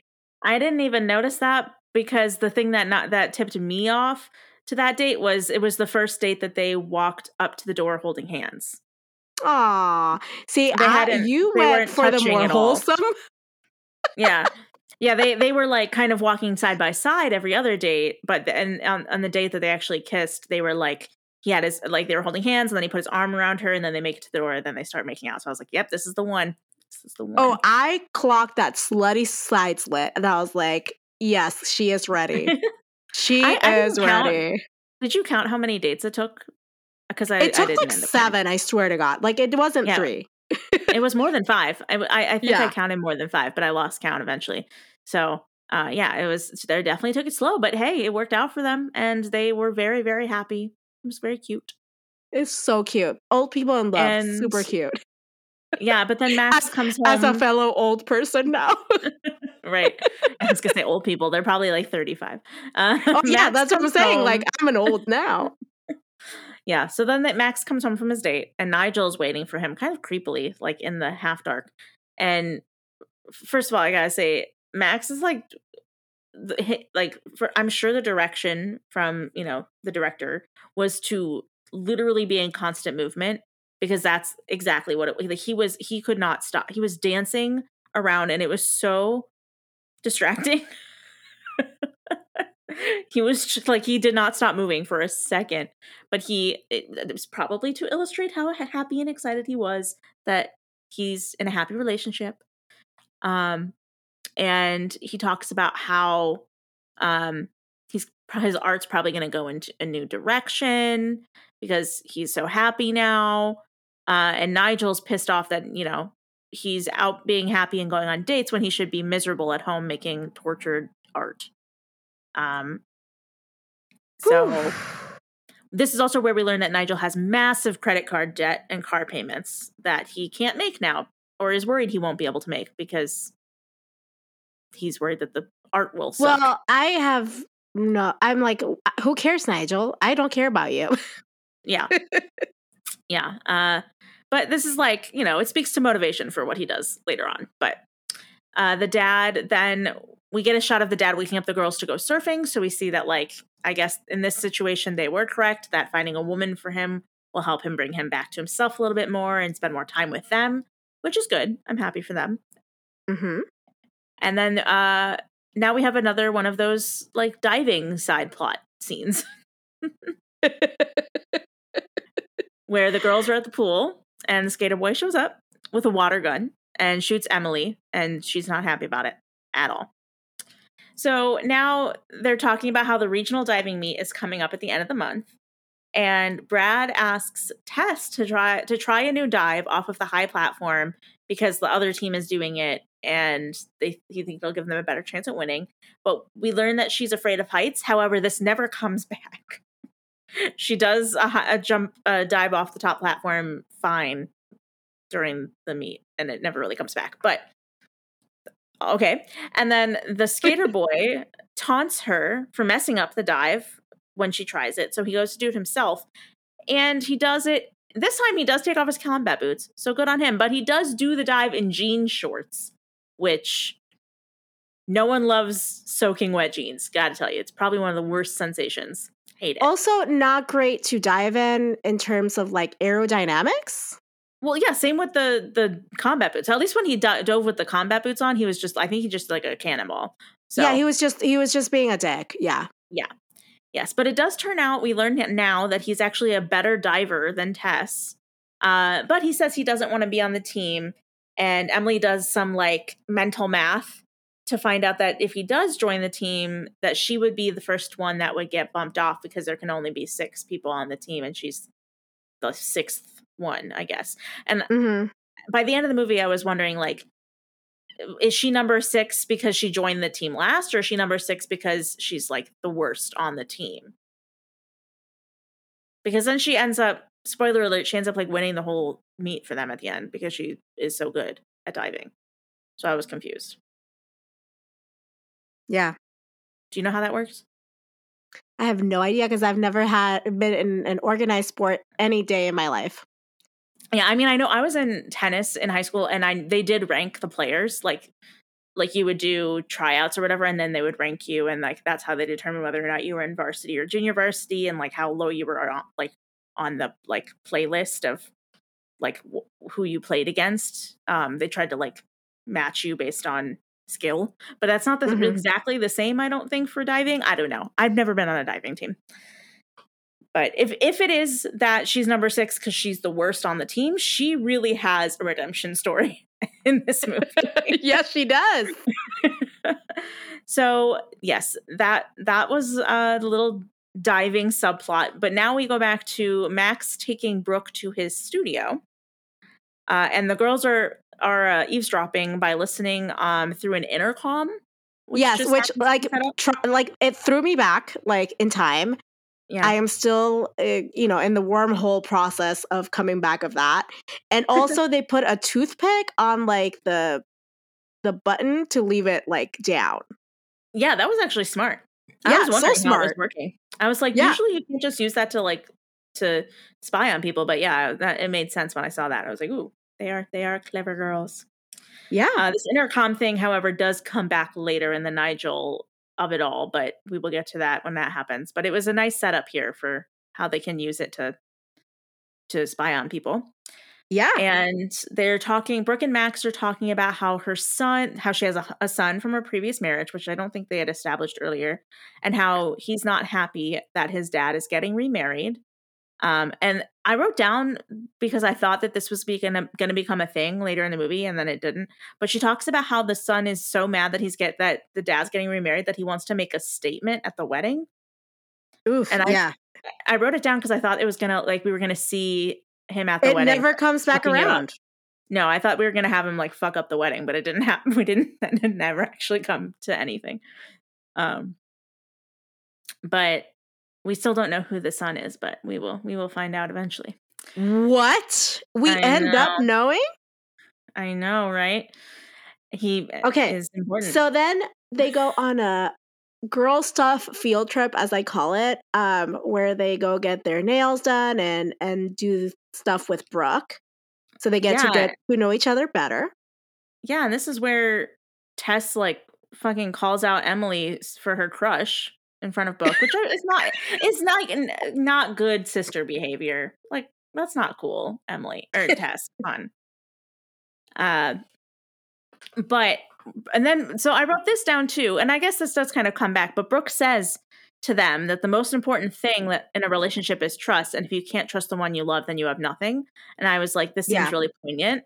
But it, it it like that line specifically doesn't really ever come back around, but I guess it does like later like it, it does in the way of the movie uh, with like how they set up the whole max thing with nigel. Yeah but we don't i wish we would have gotten like an establishing shot of like the girls saying like well she did say that like trust is everything so if we can get like if we can break her trust in our dad then we can break them up or whatever but they don't. Which like doesn't really make sense when you think about like the plot right. being that she's a gold digger because gold diggers wouldn't care if they're cheating or not as long yeah, as they can yeah, get the money. Yeah, they get a, they eventually are convinced that she's actually the one breaking his trust. But yeah, whatever. Um, yeah, I just thought it would yeah, whatever.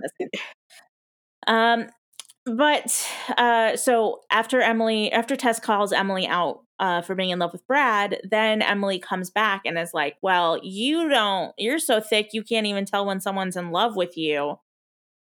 And and Tess is like, "What the fuck are you talking about?" And Emily's just like, "Figure it out," and then so, stomps away saying she's gonna get her legs waxed.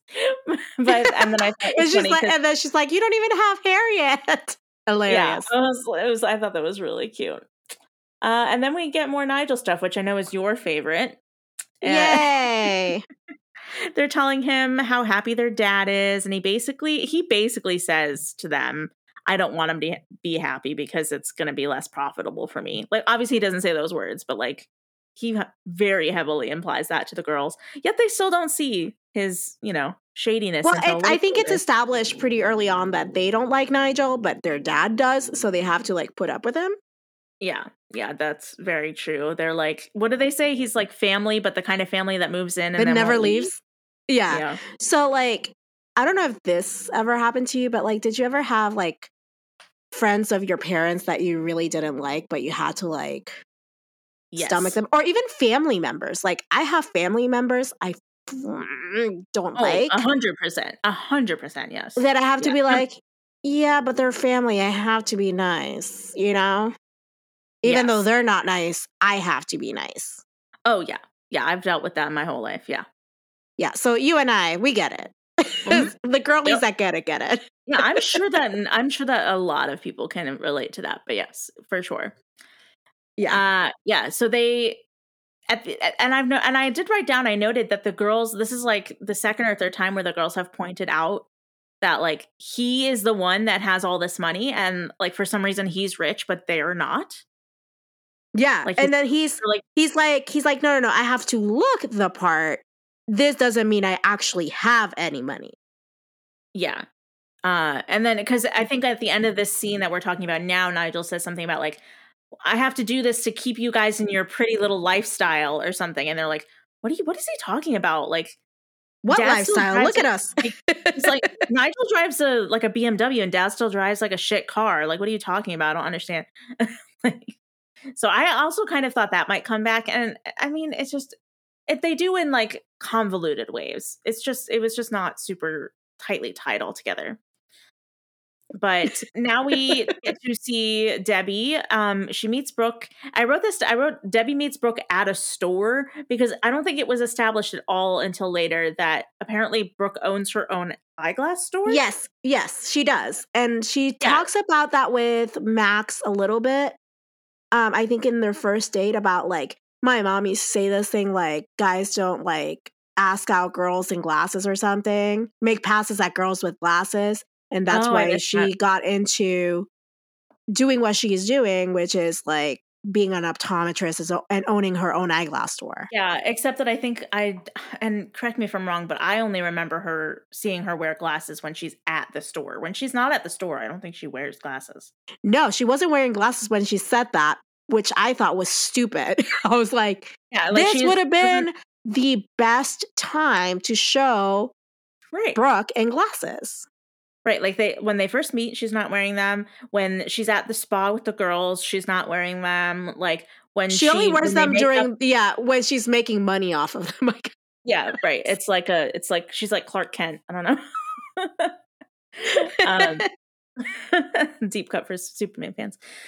Uh, so yes, she works at a store. So Debbie goes to meet her at her eyeglass store, and uh, even though the movie is showing us that they're super happy and in love, uh, Brooke a- or Debbie asks Brooke how it's going, and Debbie and Brooke like, I don't know, I don't fucking trust it.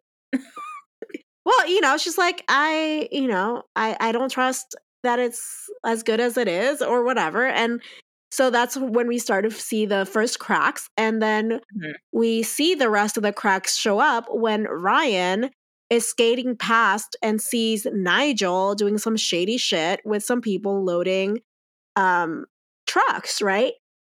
Yeah.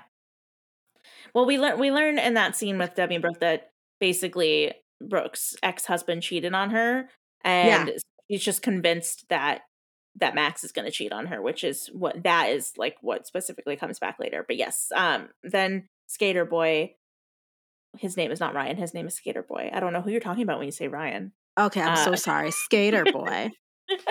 yes, he catches Nigel.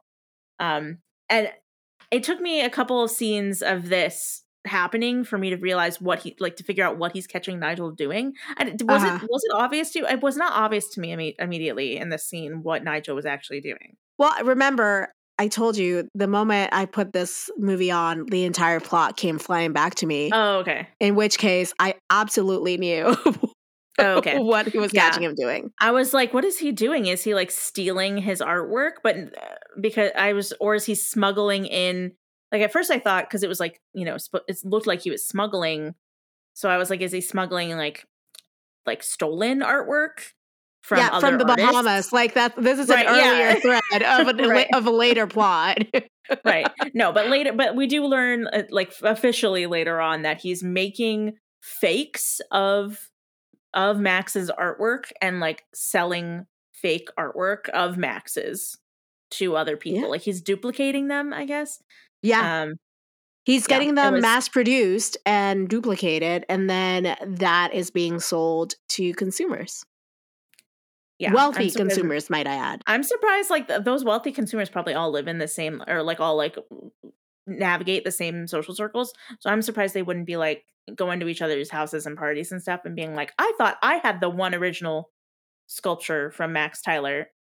Yeah, How I do don't you know. have that? Maybe maybe Nigel is more wily than we give him credit for. Maybe he just is like, no, Yeah. this one I'm going to sell to this person who doesn't get along with this other person who I also sold the Yeah. same faker fake uh sculpture to. You know? Yeah. Well, after Skater Boy catches him doing this, um, which he doesn't really fully understand what this means In the yet, moment, 'cause he- yes. yeah, he hasn't like met the people. Um, but uh, then as he's like skating down the street, uh, Emily and Tess see him and dump a pot of water on him from above. Uh, which, From Van Gogh's ear, by the way. yeah, which I mean, they're you know that's a thing that I buy that a 12, 12 year old would do. Like I probably, Yeah. I don't know if I would, I would have done that, but like I, I'm sure I had friends who would have done that. So they, he's soaking wet uh, from this, and he's not happy about it. But then they come home, and Brooke and Max are leaving for another date. It's their two month anniversary, and the girls They're definitely they need- fucking. yeah. Well, the girls asked him, "Do you need us to give you the sex talk?" And I was like, "Oh my god, you are twelve years old." Yeah. Uh, but then they reveal that Brooke's son, who they alluded to before, is coming over to hang out with them while they're all on the date. And we get the big reveal. And of course, dun dun dun. The It's Ryan. her son, It's the- Skater yeah, Boy, as you. her son say. is Skater Boy. Uh, gasp. Uh, and he is soaking wet because the girls literally just pranked him earlier. And Brooke is like, "Oh my god, what happened? Are you okay?" And he doesn't wrap them out. He covers for them, and uh, they're like really suspicious of that fact. and then they leave. Uh, they leave them with Nigel, who is just completely passed out on the couch. Yeah, a very reliable parent uh, figure, that Nigel. Yep. And the first thing that Skater Boy does when he gets in the house is he compliments their stereo system, and then they immediately just go, "We have an alarm system." And I was like, "Whoa, that is rude. That was so rude." Yeah, they, they don't trust at all. Yeah, no. Um, and then he, and also, okay, this they also just kind of throw this line away too. Apparently, he told the girls he grew up in foster homes. Yes. So, like, what they're establishing that he is a pathological liar because I thought they were Yeah, going to because he come doesn't back want. to He that. does, he, yeah, he doesn't want anyone to know his business. I guess I don't know. yeah, I thought that was strange. I thought that that was also something they would come back to, but they don't. Um, which seems to be the mantra of this movie.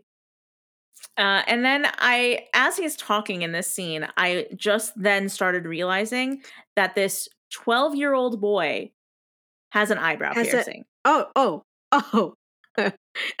that did not escape me, not even for a second. I he's had it the whole time. I just it never Yes. really it never really hit me until they they were doing close-ups of his face talking and I was like that is a full-on eyebrow piercing. See, This, yeah, this boy I, is 12. my whole thing was like from the beginning. I was like, who lets a twelve-year-old get an eyebrow piercing? Why? Yeah. Yeah, it was probably like a oh your parents are divorcing and we want you to like us so like I want to be the favorite parent so I'm going to give him what he wants type thing. I feel Well, like it's definitely the dad. It was definitely not Brooke. You know what I'm Oh, saying? yeah, I could see that. I could see that. Um, and then they ask him why he's being so rude to them, and he tells them that it's because they're like annoyingly perfect, and they're like, "I'm not. We're not perfect. Remember, our mom died, basically." Um, and then he feels. I think he feels a little bad after that. I mean, I would hope so. Oh, I would hope so too. Um, and we do kind Well, of. they also kind of do a little bit of deep dive in here when they talk Yeah. about like why do they care so much about the Yeah. diving thing and Mhm. they like open up and say like you know our mom was a ballerina this is the closest we can we can do you know and Yeah, i I- thought I it was did write kind of that cute too. you know I thought it was good, cute too. I did in the back of my mind think, you know, you could have. Why didn't you just join ballet? But you know, it, there is you can get closer. But it was cute. I did. I think it was a nice little. well i think you can get closer i think you can get closer yeah like you said join ballet but maybe it's one of those things that never like spoke to them so like the real closest where they can be their authentic self while still trying to feel closer to their mom was like this athletic achievement because ballet is a sport yeah, I thought it was it was a really nice touch. I think it really like humanized them a lot yeah and added a little bit of character development. We, this is also when we learn uh, that Emily is Monster and Tess is Munchkin. Do not mix them up. Excuse me. correct Uh, and then uh, Skater Boy's just being a real dick, and he tells them that he did decide to join the diving team so that Emily would get kicked off. yeah And uh, rude. But uh, we get like a tiny scene here where Brooke and uh, Max get back from their date, and Max sits on and like talks on the stairs with Skater Boy, like one on one. It's really brief. I thought there was going to be more there. But he's well just, he you can basically kind of is see like, bond a little bit just like brooke did with the girls i guess Yeah, I get. Yeah, you're right. There was like that one. Okay, yeah, the Brooke scene and this, they're they're a good pair. Uh, He does say something like, "Um, I'm surrounded by girls all the time, so it's nice to have like a guy around." Which, yeah okay whatever whatever, whatever. Uh, and then Skater Boy uh, is boarding down the sidewalk, uh, the boardwalk, and stumbles upon. Oh no, Oh, see, I have okay. I have it written down that. yeah, this is it's he- it's. It, I was wrong. This like Oh, okay. I I was wrong because I mistook one of my notes for that, and then I Oh, see okay. that I have it later on. Like Ryan sees Nigel arguing, um, with the people who are shipping or transporting these fakes. Yeah, Yeah. so that's when this happens. And then uh, we see Nigel meeting Brooke. This this part, I was like, I didn't know where this was going. Uh, Mm-hmm. I was like, why is Nigel meeting Brooke at her work? Um, and this is where he basically goads her into saying things that he will later that he will record and then later doctor to make her sound like a bad person and then plant it so that the it's the girls see, think that they're overhearing it for the first time through that intercom as they established with the spying before. Uh, it's kind of a little convoluted, but it was it's actually a solid plan. I'll give Yeah. Nigel his it was a pretty solid. here. Yeah. Um, and then Nigel sets up a woman to show up on the stu- at the studio for some like Yes.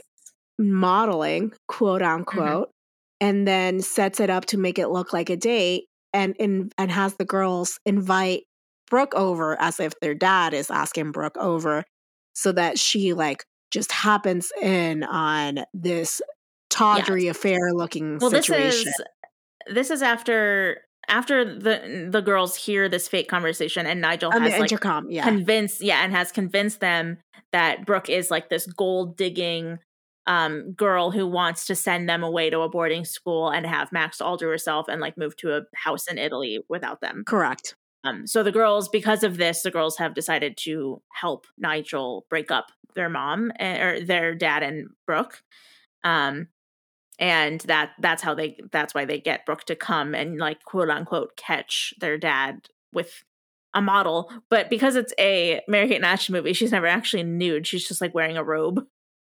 Yeah, and there's like like, oh yes, I'm gonna open my robe type situation, but there's never any we you know, whatever. Anyway, uh yeah and then she like kisses him on the cheek or something and then he you hear him say anything for nigel Yes. And then uh well and the thing is like Nigel's like no no no no no she needs the visa. She's a countryman. You know I have to do this for my countrymen. And I'm like okay Nigel. Um Ryan finds out about the alleged cheating at his mom's place of work. Yeah. And Nigel realizes that Brooke has broken up with Max and he goes, I've got my tortured soul back. Yeah, yeah. Um I love that this man's life goal is to make the one person who he represents professionally just absolutely miserable. So Yeah. that's great. And then we get the final swim meet, right? Yes. And dad is not at the swim meet because he's a tortured artist now again, a tortured soul, and he's just working away in his little studio. And Ryan shows up when it's his turn and goes, Can't do it, dude. I got a tattoo. oh Doctor's my god. I lost it. I was like this kid who I because he has an eyebrow piercing, I did believe for a second that he actually got a tattoo. So I was very happy to find out that, that it was fake. But I was like, what tattoo artist in their right mind would tattoo a 12 year old? Especially, I do not believe that there was anyone over 18 or any parental figure that would have come with him and given consent.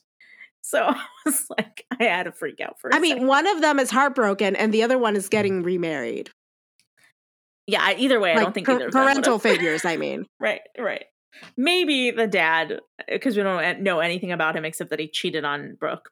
so, but So still. Emily has to like get up there and dive, right? And so she saves the day with eights Yes. all across. Yes, like we like I alluded to earlier, even though it's alluded earlier in the movie that she's possibly the worst person on the team, she goes up, Look. does the hardest dive, and then gets the best score and wins the team for them, wins the meet for them. So It's very winning London. yeah, And also maybe the challenge. Although she didn't cheat her way through it. Yeah, well, like true. But you know, But in winning London, she's like she, she's like the star, even though she wasn't supposed to be. Yeah.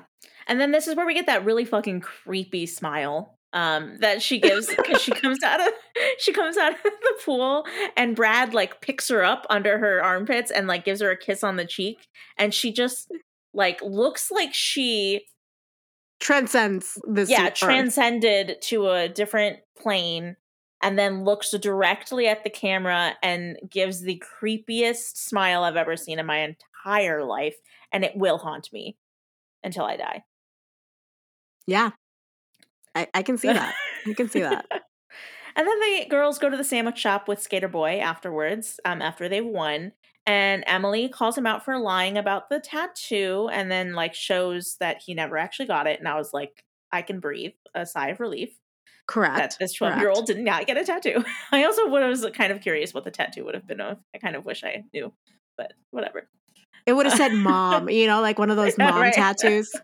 that would have been funny and then they I was surprised that they were able to like the girls and and Skater Boy were able to like hang out and talk normally for a hot second before they started arguing piecing, about their parents. Well, and piecing it together too, right?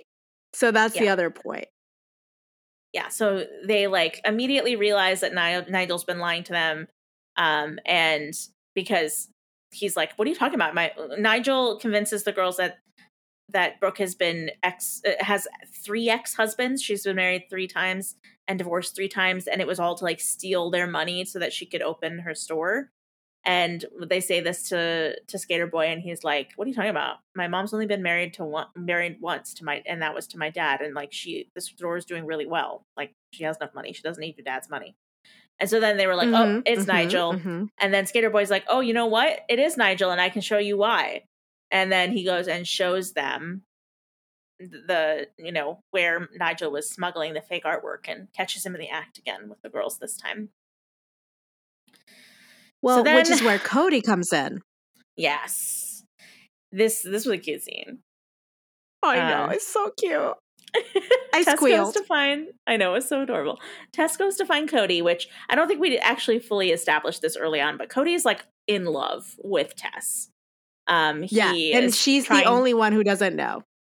Yeah, so um, he like got her uh, like tickets to a No Doubt concert. Like he's trying, been trying all these things to get her to notice him, and it's just not been successful. But Tess goes to find him to help out with this mission that they have to expose Nigel. And he's wearing a leather jacket, and so she immediately assumes that he's going through an entire identity crisis. Yeah, he's like all punk. yeah. Uh, and I was like, okay, well, guys, if you're wearing a leather jacket, that must mean that you're just you're going through an identity crisis. That's obviously the. Oh no, no, he has a draw. full like full on just nose ring that I don't think was there in the beginning. Oh, did he? Oh yeah, he did. I forgot yeah. about the nose ring. You're right. so anyway, he he confides like so he thinks that she's Emily, and it took me a second because I actually thought it was Emily too because like they've had it they've established that Emily's narrating this entire movie and so when they get there, it's like it's narrating from Emily's perspective. And she, it's like narrating about how he has a leather jacket and that like it's, it's weird that he's wearing a leather jacket and that he must be going through an identity crisis. That's all the narration. And so I definitely thought it was Emily too. um, and he confides in her thinking that she's Emily because Emily knows that he's in love with Tess. And and he's like, I've tried everything to get Tess to like me, but it's not working. And it's like obvious that she likes bad boys. So like that's why I'm dressed up like this and blah blah blah. And Tess just looks at him and she goes, I'm Tess. and he's like, I'm dead. And it's the cutest thing. I shrieked. I I did squeal when she said I'm Tess. I was like, what? I did not know. I had no idea. It got you. It got you. the movie it gotcha. yeah, they they got me. I love a good like covert twin switch that you're not expecting. Uh, and then she she kisses him on the cheek, and uh, it was really cute. And he transcends just like Emily did. yeah, thankfully not as creepily as Emily did, but at least he at least his crush is appropriate. You know what I mean? yeah, exactly, exactly. So um they get some recording equipment because remember, he's loaded. And they go yeah. and record Nigel and then they remix it just in time for the dad's art show party. yeah, that was kind of funny. Uh, uh, so they, yeah, they're they're doing an art show at the studio slash house. I think that it's just the same place. And um, Emily shows Nigel a sketch of Max's new piece. Yeah, uh, which, which I, I thought that was like something they could have done earlier to catch him in the act and not, you know, like it's just weird. Yeah, I was also confused because I'm like, is this new piece like supposed to be his happy directional type, like happy piece, or is or it like a fake sketch? Piece? You know, like what yeah, is it? Yeah, because I, I, at first I thought it was a fake sketch. I was like, oh, they drew this and like gave it to him, and but then he was like, this is amazing, and I'm like, there's absolutely no way that the girls drew something that was so convincing that Nigel thought that it was like one of the best pieces of artwork he'd ever seen in his life. That or he only saw the dollar signs because he's like, I can get this to my supplier right. quickly, and I don't even have to wait until Max finishes his piece for me to get right. my pieces, you know? Right, yeah. So after he sees this fake new piece, or maybe real new piece, I don't know, uh, Nigel calls the smuggler and tells him to meet them at the place before. And so then that's when they show up with audio equipment. equipment. Yeah. So that's how they get him to like go and do that and catch and they catch him saying that he's selling knockoffs and that he might not even need Max anymore when if he can sell as many knockoffs as he has been or something. I don't know. It's weird. Yeah, this is like to catch a killer. Like it's very complex. it is. It is kind of uh, a bit much, but we're back at the art show. People are excited about the new artwork and Nigel's like literally singing about how rich he's going to get off of this. Mm-hmm. Uh, and Max is just depressed AF, sitting in his office trying to call Brooke, and she's not picking up because she thinks he cheated on her. And I don't know if you noticed this, you probably did, but there's a little picture, a framed picture of a ballerina behind him on on his desk. Yeah, it's super cute. That was really good touch. And then um, Nigel goes down to the party or gets Max. He like goes to get Max and like come down, have him come down to the party to give speech. Uh, and the girls catch him and try to get him to listen to this recording that they caught of Nigel saying he's making knockoffs. But he's like, I'll do it later. I'm too busy. I'll do it later.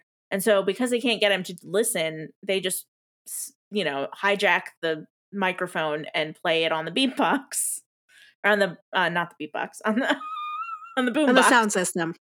Yeah. I don't know why I said beatbox. Anyway, beatbox. Uh, I mean, there. I think, yeah, whatever. Yeah, but this is yeah, this is where we find out that Cody remixed the tape. I thought it was so cute. It was beautiful, guys. I no notes. Yeah, it was like that you know that thing um the news interview where the guys like they're coming in your windows and they're taking your girls or whatever and they, oh, no, no, no, no. They, hide your hide your kids hide your wives yeah yes yes and they made that into like a viral song that's what it it was yeah. giving those type of vibes i was like this is this is a bop it was ahead of its time, is what it was, yeah. you know? Because yes. Hide Your Kids, Hide Your Wives, that was like the 2000s. Yeah. Yeah. I, I remember it very fondly, although I, I don't want to listen to it again because it'll get stuck in my head forever. well, but it's that where... or Baby Shark for me, so maybe I need Hide Your Kids, Hide Your Wives. Yeah, just get get Olivia into that instead and Make not Baby Shark song. Okay. Yeah, exactly. Yeah, yeah. Sure, sure. Uh, she asks for it every day. Every Maybe you can make some sort of like life. collaboration, like a Hydro Kids, Hydro Wives um, version Baby Shark. of Baby Shark. okay, cool. I'll let uh, Pinkfong know the the studio behind Baby Shark. Anyway, amazing. So yes, this is where, so Max con- Max confronts Nigel after hearing the recording, and Nigel just really shows his ass. And uh Max gets so pissed off because Nigel like starts bad mouthing the girls and he's like, Don't talk shit about my daughters. And he throws him into a cake. Yeah. Um and I just gotta say, this whole scene, some really, really and, and no no beef with the actor who plays Nigel, but this was some really bad acting on Nigel's part in this scene. I could not. It was well, just, also the like, and drop the accent. Everyone knows you're from New Jersey. Beautiful. Yeah. That part was yeah. I mean, but the whole scene was kind of just like difficult to watch Which just makes very- it even funnier when he she's talking about like the the model being one of his countrymen and needs Oh, a visa. You're right, yeah. Hilarious. That's true. I, I I don't understand why he wouldn't have said something about him being from New Jersey then, but sure. Yeah. Well, because Max was still being like, "Oh, Nigel is so like kooky, but like he's been probably like yeah. One of my longest friends or whatever." Like we also Right. see that a little bit in When in Rome, right? Like with the other bad guy. Yeah. And yeah, the- you're right. Yeah. In the original ending, should we add, not in the True, true, true. ending. Yeah. Yeah, so after this whole confrontation, Nigel's out of the picture, thank God, but Max takes the girls to the boardwalk, to the beach. And he tells the girls that he's not mad at them for interfering with him and Brooke's relationship and that him and Brooke just must not have been meant to be. And he swears off women entirely, but promises to spend more time with the girls. And they're like, we just can't have this. We need to fuck up our dad's life. Well, not fuck up. We need to uh, mess around in our dad's life again. Well, I think there's just like, hmm, maybe him spending too much time with us, not a cool thing if we want more freedom in this life, They, you know? I didn't I didn't get that. That would be the logical place to go, but they don't really say anything about that. But I mean, it would make sense if that's what they were thinking. I just didn't get the inkling from the actual It's what I was thinking, honestly. Yeah. Yeah. I would I was what I would be thinking too, for sure. Uh, so the girls get Skater Boy to bring his mom to come and talk to them so that they can like fi- start fixing this. And we don't see how they fix it until they come back home and turn on the news and show their dad that someone went on like up to his billboard and crossed out the the personal ad and just wrote taken. And just think about the timeline here. This billboard has been like this for how long? Because it was enough for him and Brooke At to go on. At least on. two months. Yeah, en- en- enough for him and Brooke to go on at least seven dates. We have um no, but they they had a two month anniversary, so at least oh, two you're months. right. You're right. Yeah, I forgot that they specifically said two month anniversary. So yeah, that's been up forever. I just cannot. And like all these random. That or Brooke just redid the billboard so that she could write that. maybe. Yeah, yeah. She just like rewrote the whole thing so that she could just cross it out and write "taken" on it, And, I- put some glasses actually- on him. Right. Yes. I was gonna say that this part was actually really cute, where he he gets angry and he's like, I, you know, girls, I told you to never ever do anything like this ever again. They're like, it wasn't us, it wasn't us. And then he looks closer and sees that the picture of him on the billboard has glasses drawn over it, and he immediately smiles and knows it was Brooke, and it was really cute. That was super cute, I will say. Yeah, I was like, oh, that was a good touch.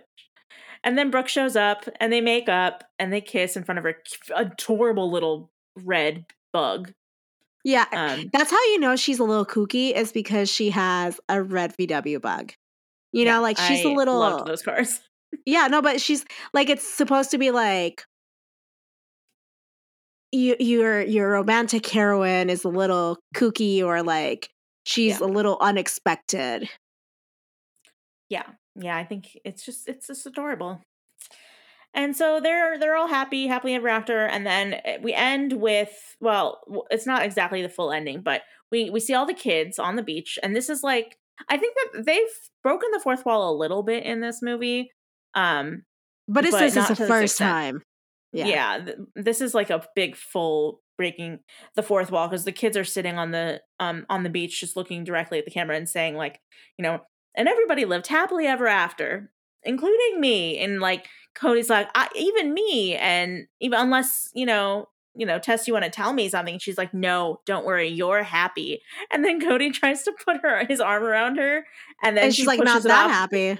Yeah, she pushes off and she's like, "Nah, not that." but um and I love how Skater Boy was like, "Happy is bad for my image, so just don't tell anyone, but I'm happy too." It's too cute. I thought it was really cute.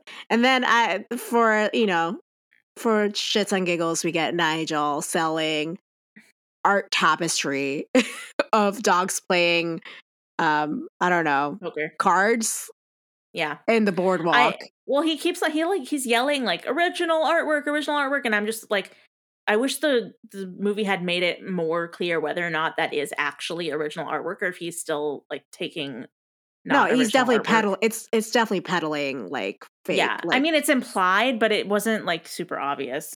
Anyway, and then we end on their new happy family Brooke, dad, girls, skater boy, all happily rollerblading down the boardwalk together. beautiful. Chef's The kiss. end. The end. All right, but the real question on everyone's lips is, what does our resident white man think of this movie? I always want to know. I always want to know, and it's always a revelation.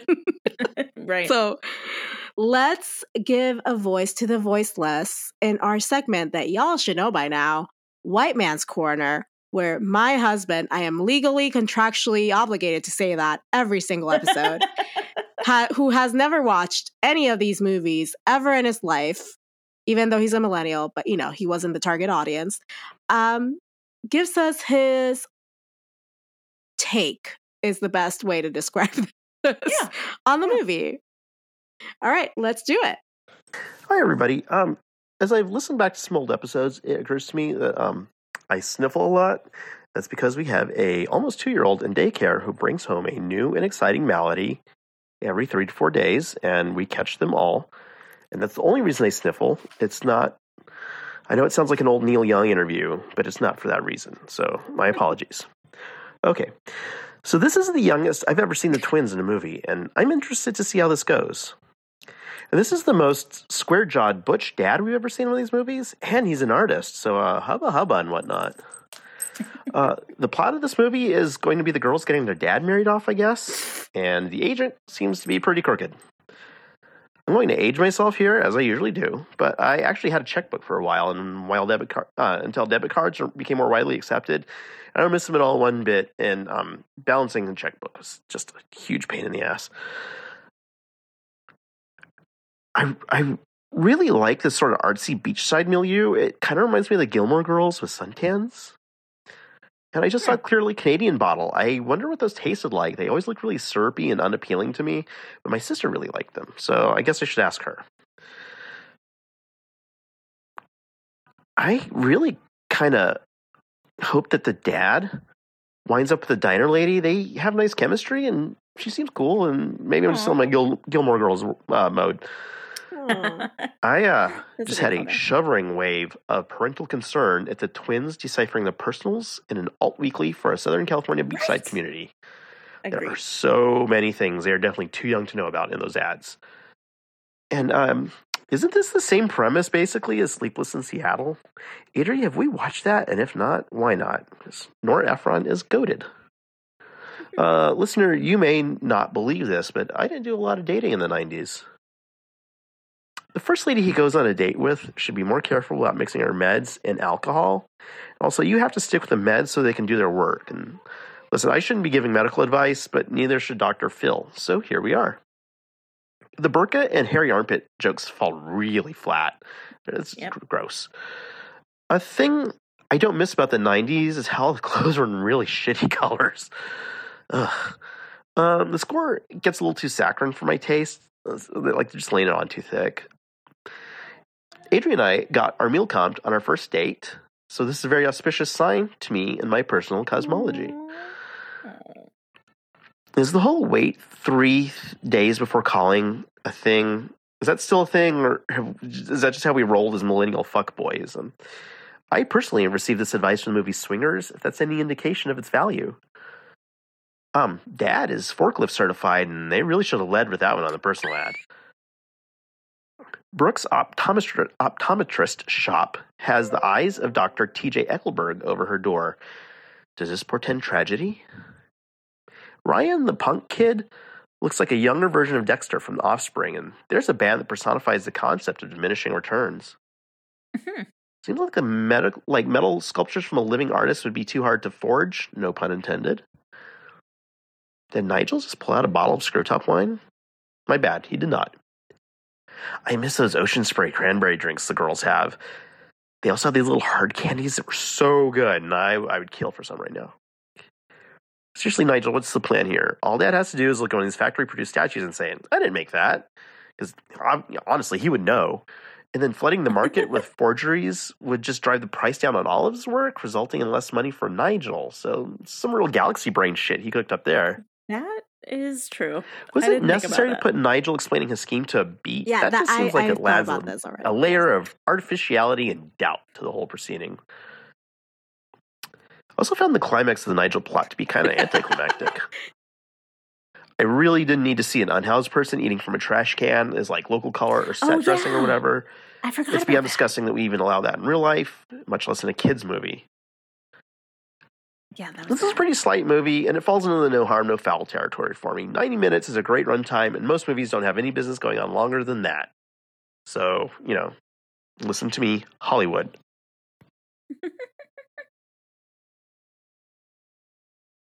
Yeah, I, there was that shot of that homeless guy eating out of the trash can. Like it was like a hard cut from. They were like, "Oh, well, you will never guess what Nigel's doing these days." At the end, and Yeah, before it cuts to him, yeah, before it cuts to him trying to sell the the dog playing poker tapestry, it like focuses on a homeless man eating out of a trash can who is it's a white man. So I was like, at first I was like, are they trying to like fake us out that Nigel is like a homeless is homeless and eating out of a trash can now? But it was like this Yeah. man looks absolutely 100% nothing like Nigel. So what's the point of this? But they like linger on him for a long time. They they have a lot of lingering shots in a lot of this uh, movie. There's one that I'm thinking about, the swim meet. There's a very much lingering shot on like this kid who goes right before Emily, and it's like Oh yeah. the shot. yeah. I, I kid you not, is more than like your standard three second shot. And Right. we thought for sure that he was going to chicken out or something was going to happen that I didn't remember. It's just no, he just dives. well, they also they show that that guy that does right that dives right before Emily. I also was confused because he does like a back handspring off the thing into a dive.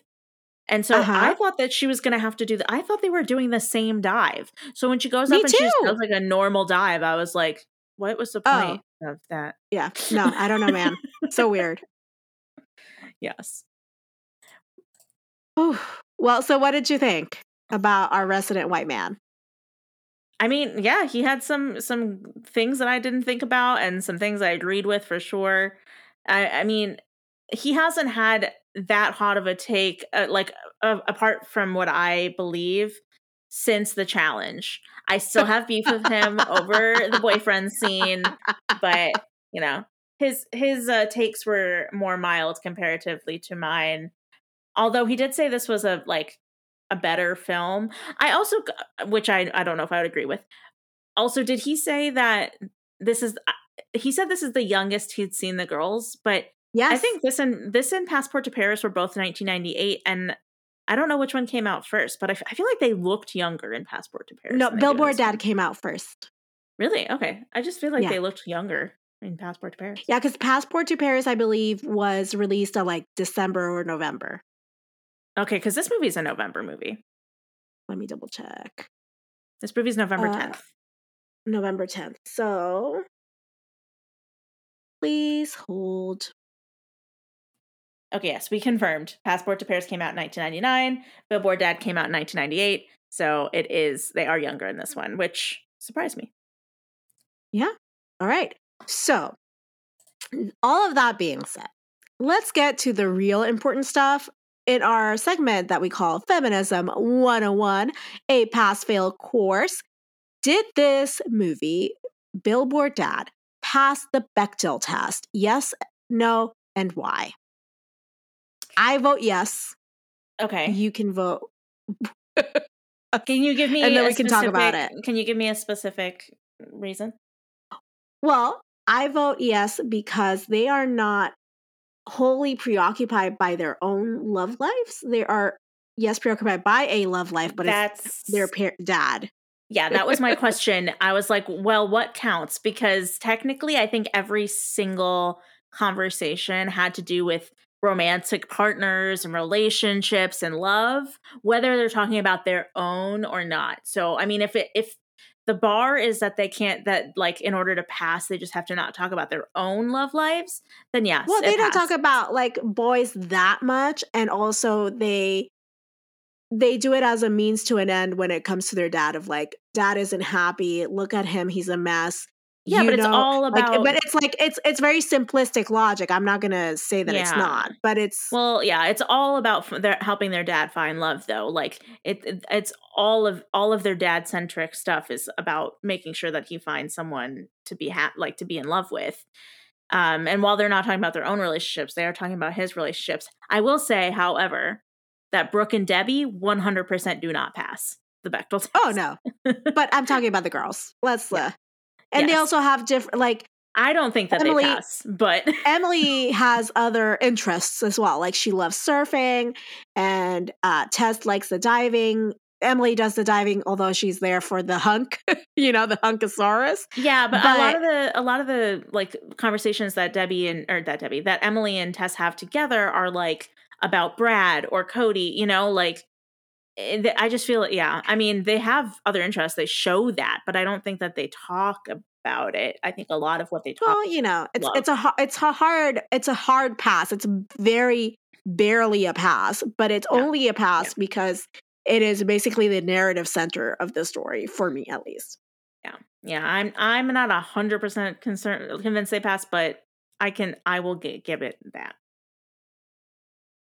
So, what was your favorite girl power scene in this movie?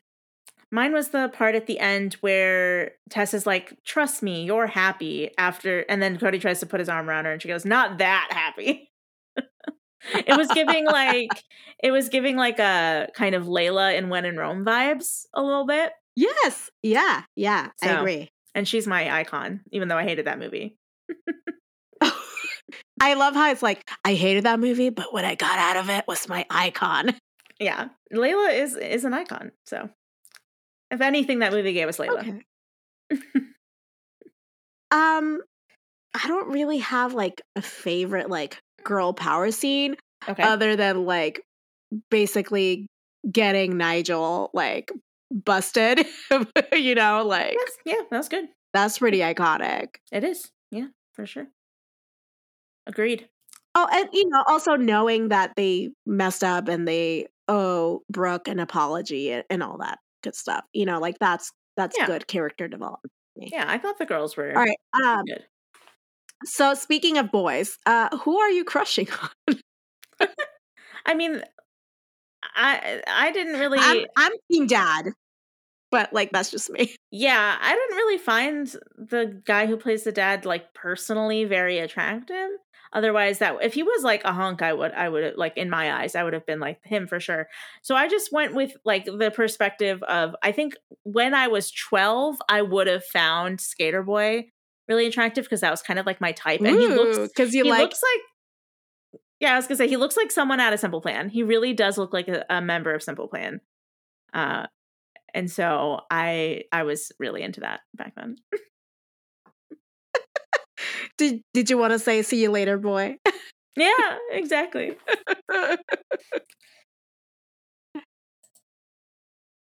All right. So uh, for our next segment, fashionista versus fashion victim. Who Mhm. was your fashion victim and who is your fashionista? so Like my a fashion, moment. yeah my fashionista is actually every hairstyle that they had in this movie honestly The cutest hairstyles. Yeah, their hair Bar was none. on point. Whatever, whoever their hairstylist was for this film, t- props to you. I loved every single hairstyle they had in this movie. It was so iconically '90s and just, but like in the best way, and I loved it.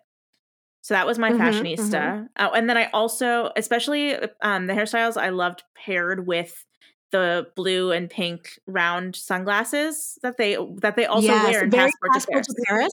Yeah. Yes.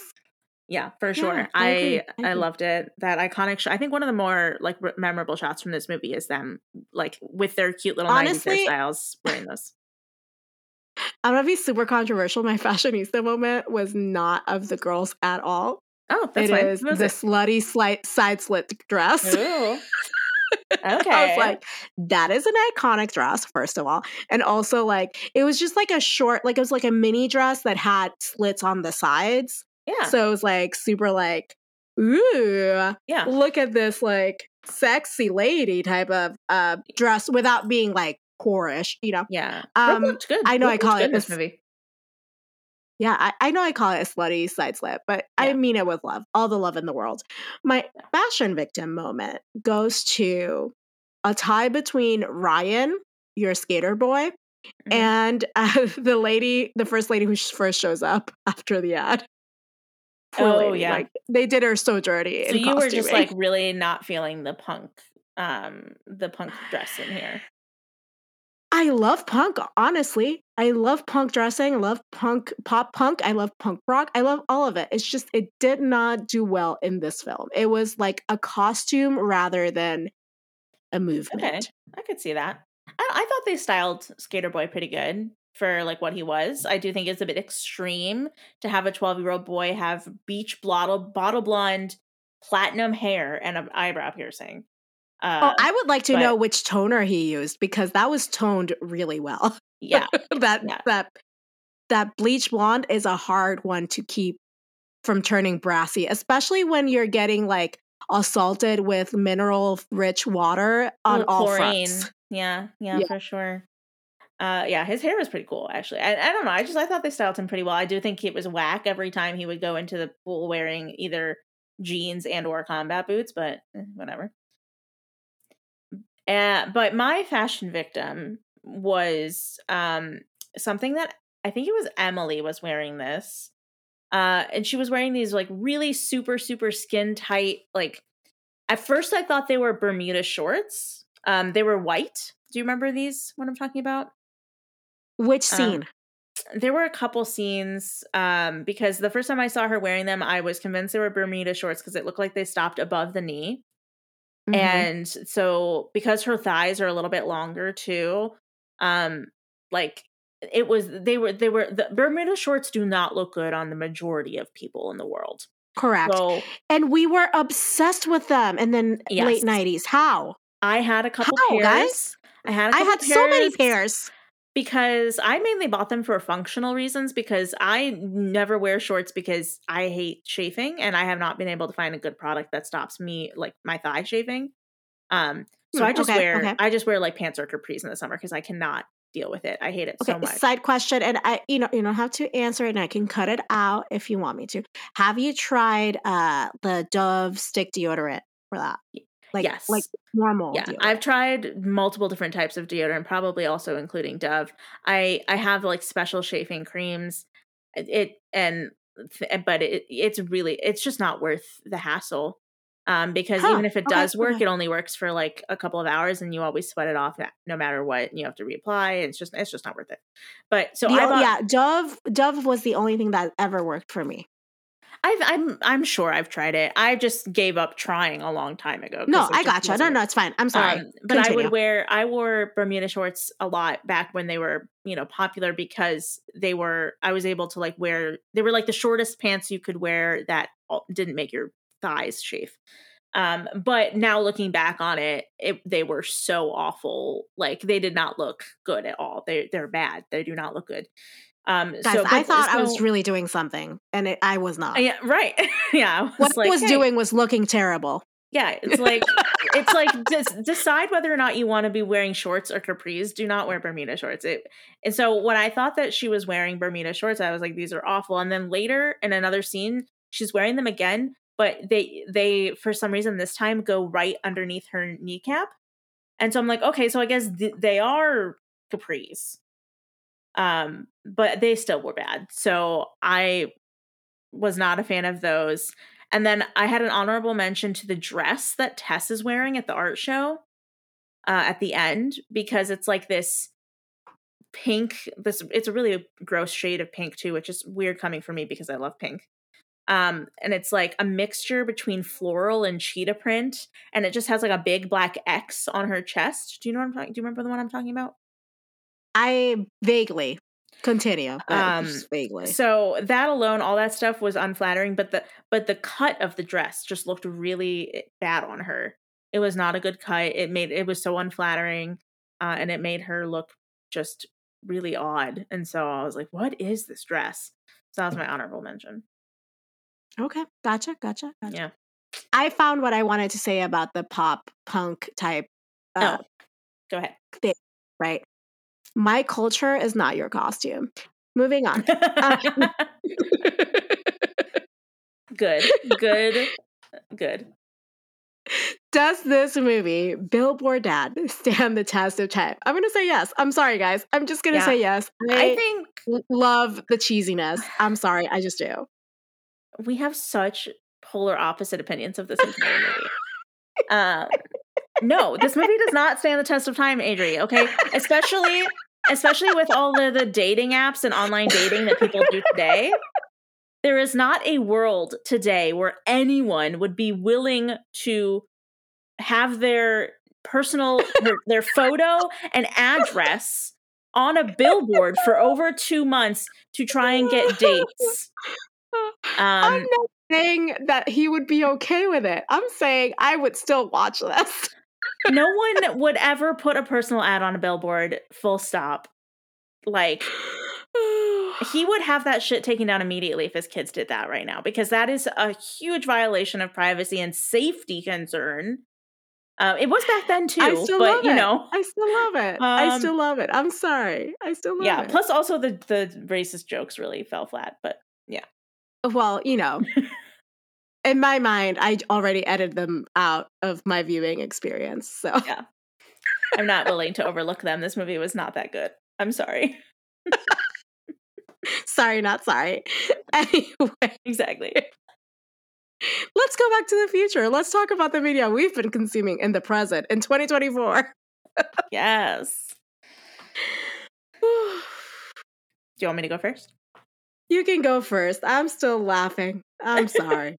Well, eh, listeners, uh, just in case you aren't aware, it's actually been a, a hot minute since we've recorded. Um, uh, so also, uh, I've been sick for the entirety of the time we haven't recorded. yeah, we've had to we've had to cancel a couple times here and there for illnesses, and and you know life gets in the way sometimes. So uh, we it's been a while, which means I've had a lot of time, and I've consumed a lot of new media in the in the time Okay. So I'm gonna try, take I'm us gonna through go- it. I'm going to go through pretty quickly. I'm going to try not to talk for two hours just about this. But so I, um, let's start with The Bear. Loved it. Watched it in its entirety a couple weekends ago. Uh, it is a lot more wholesome than I was ever expecting it to be, and um, it's great. I, uh, I I love it, and it deserves all the you know praise it's been getting. Uh, and then Saltburn, I decided to finally watch that movie because it's been getting a lot of like buzz, uh, and I know all, a ton of people who've just talked about it incessantly. That's the one with Jacob Elordi. Um, Mm-hmm, There's like the bathtub scene and like the grave scene. If you know what you know, it's it's disturbing. It's one of those movies. The entire time you watch it, literally the entire time, you're just like, "What the fuck is going on? What the fuck is going on?" The entire time until the very end. okay. Uh, I did not fine. watched either of these, but you know. Oh, go watch The Bear. Oh, watch The Bear for sure. You can skip Saltburn. Saltburn's not that good, but go watch The Bear. Uh, Okay. and then this one, you'll be very excited about this. Um, I started Sex in the City yesterday. what? Yes. You've never watched it. I was gonna text you, and then I was like, you know what? I'm gonna wait until we're on the pod.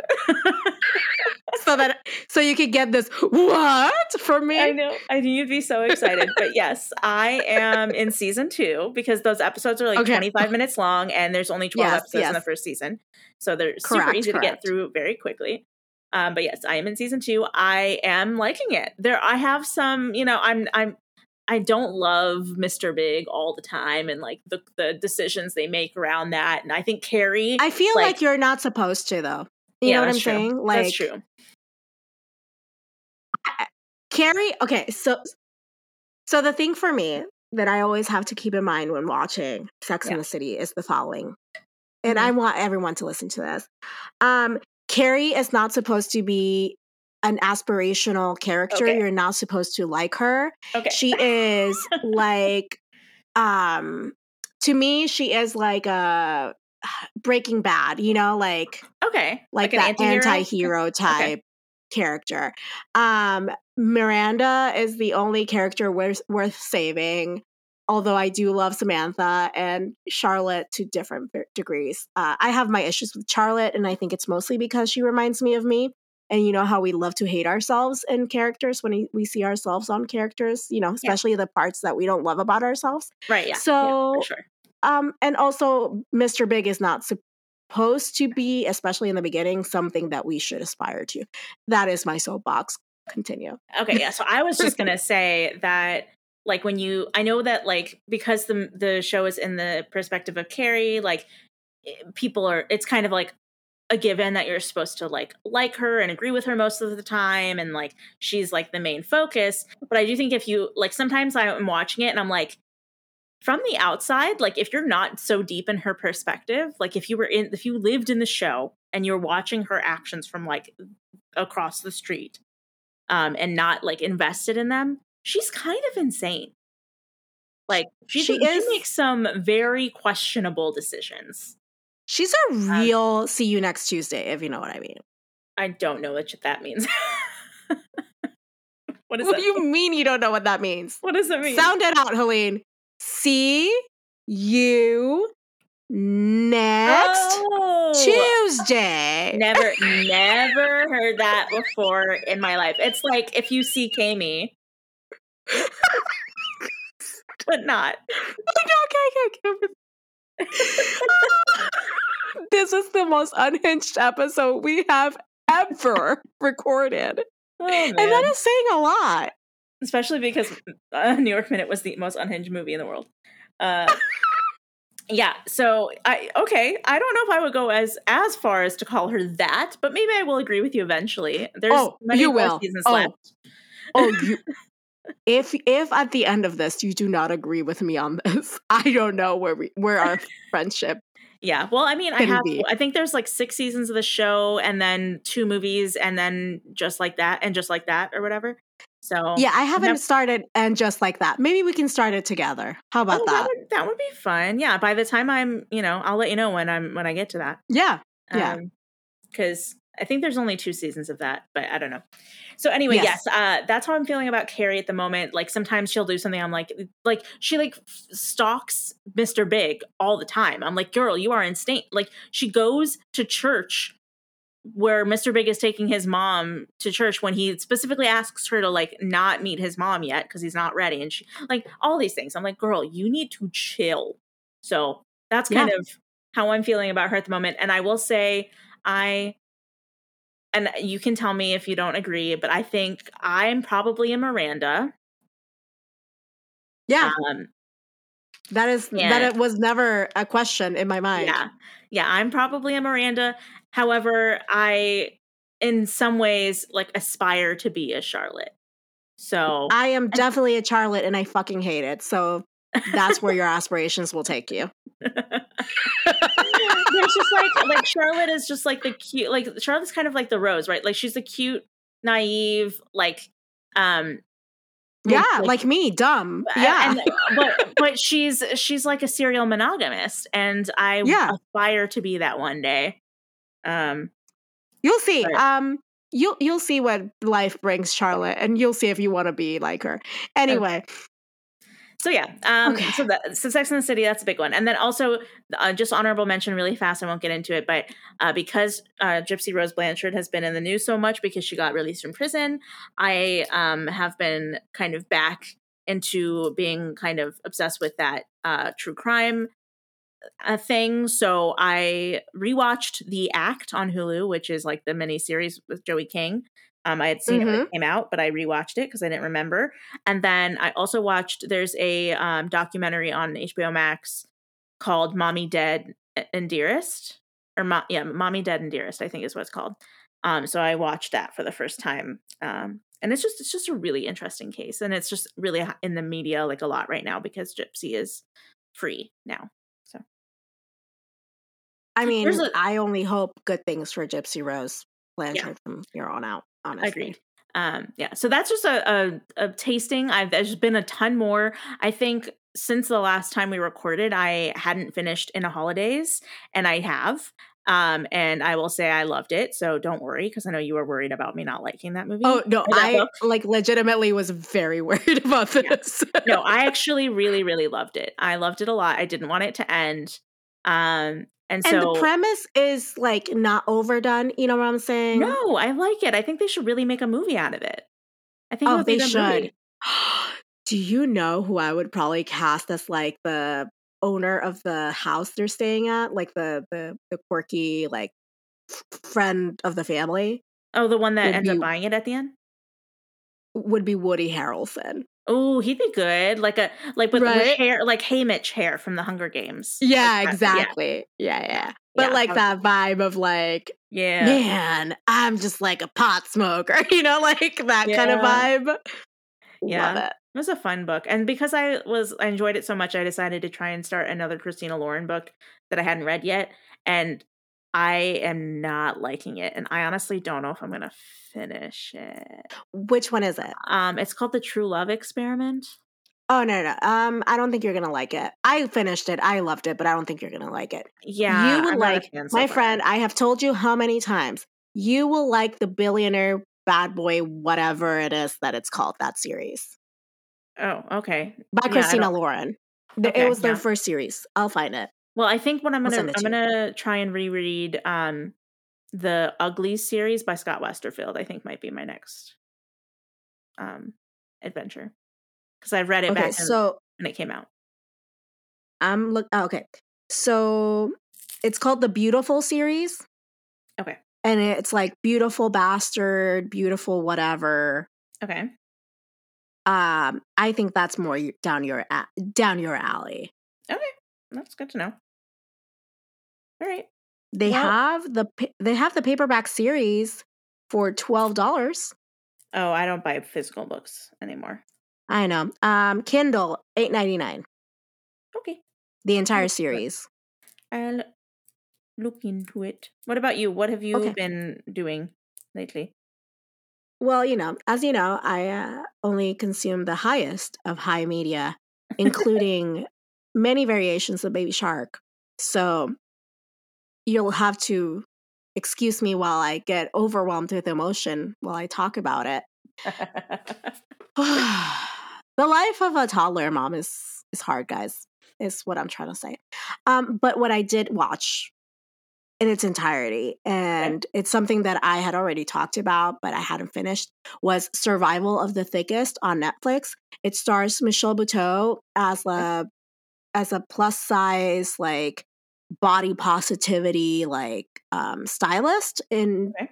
you know she she wants to become a like celebrity sc- stylist when we first meet her and she's already hustling within the community of styling but like you know as per usual something happens episode 1 I don't want to give it away her Okay. life implodes and up from the ashes comes our baby stylist right so great series no notes I want season 2 ASAP loved seeing um not just like Mavis the main character's life but Okay. also the the life of her two best friends one is like a high powered like badass bitch who has Okay. been divorced for a while and she's trying to like she's discovering who she is outside of like her career and her like you know sexuality whatever and then the other one the other guy khalil is her best friend from childhood and he's learning how to be a boyfriend and like not be such a fuck boy and he's an art teacher and it's like really interesting uh look into their lives but also still being all about mavis like the, the actual like show but still gives us like a glimpse into those other characters lives Okay, cool. I'm glad you're enjoying so it. that's so on netflix Nice. really really enjoyed it And I can't remember. Did you talk about um having seen My Life with the Walter Boys as well since last time we? Ooh, I have not. So that's another one that I watched. And, you know, during like 1 a.m., 2 a.m. binges, um, as is now the only time I can watch things. And I told Helene this already because I texted her. I was like, the most unrealistic part of this entire series is how a woman with so many children can find time to paint. That's true. And she has, like, a whole ass I career. I would de- definitely agree. Like, you are, ma'am, you are a veterinarian doctor. And well, I- you have so many children, Yeah. and yet you find time and space to paint in your studio. Unrealistic. Unrealistic. She she's done a somewhat decent job of um training her entire like all the kids in the family how to look Her after brood. yeah, how to look after both themselves and each other so that she doesn't really fucking have to do Is that Helene? Is that what what the is that the secret? Is the secret is have enough children so they take care of each other? Like I, that is a scam, ma'am. That sounds like a scam. I will not have more children. fair. That's fair. So, this sounds like every MLM ever. Like, don't worry, it's really hard, but you keep just enrolling people in and it, it automates itself. No. Well, I mean, I- as I mean, yeah, taking care of each other, but I also, I mean, she also, I think, has kind of taught them how to take care of themselves, which, which is not the best parenting because people like children need parents. They need, you know, their parental figures. Uh, I just had a lot of questions about like all those, you know, children living under the same roof. Um, Yeah. But that's that's not for me to question. That's for just God to know. I think she's absolutely insane for agreeing to take not only um their cousins, the the two boys, Isaac and uh Lee, Yes. but also but also then agree to take uh her as well. What's it? What Kate? I can't remember what her name is. Um. It was a lot. Um, Yes. I enjoyed it. It was very CW esque. Looking forward to next season if there's going to be one. Right. Yeah. Me too. I was. I also was always rooting for the guidance counselor and her uncle, but you know that's Yeah. thing. Yeah. we'll he what happens with always- Like he was always like calling her like throughout the season to check in on like his niece, and she was always so like fucking upset that he was calling her to check up on the niece. Yeah. And I was like, this sounds like romance to me. Well, I really liked which- her. I, I really liked her with the other guy, but yeah, then when he decided to like choose to leave or whatever, then I was like, maybe, maybe not. Um, No, I was always like, it's always going to be the uncle. I know it. And like, I was Okay. kind of, yeah, I was kind of right. And I like that about myself.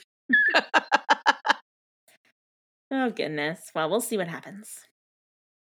Well, anyway, that's it for uh, your dose of Olsen twins for this week. And you can join us next time for a mystery movie reveal day. so, TBD.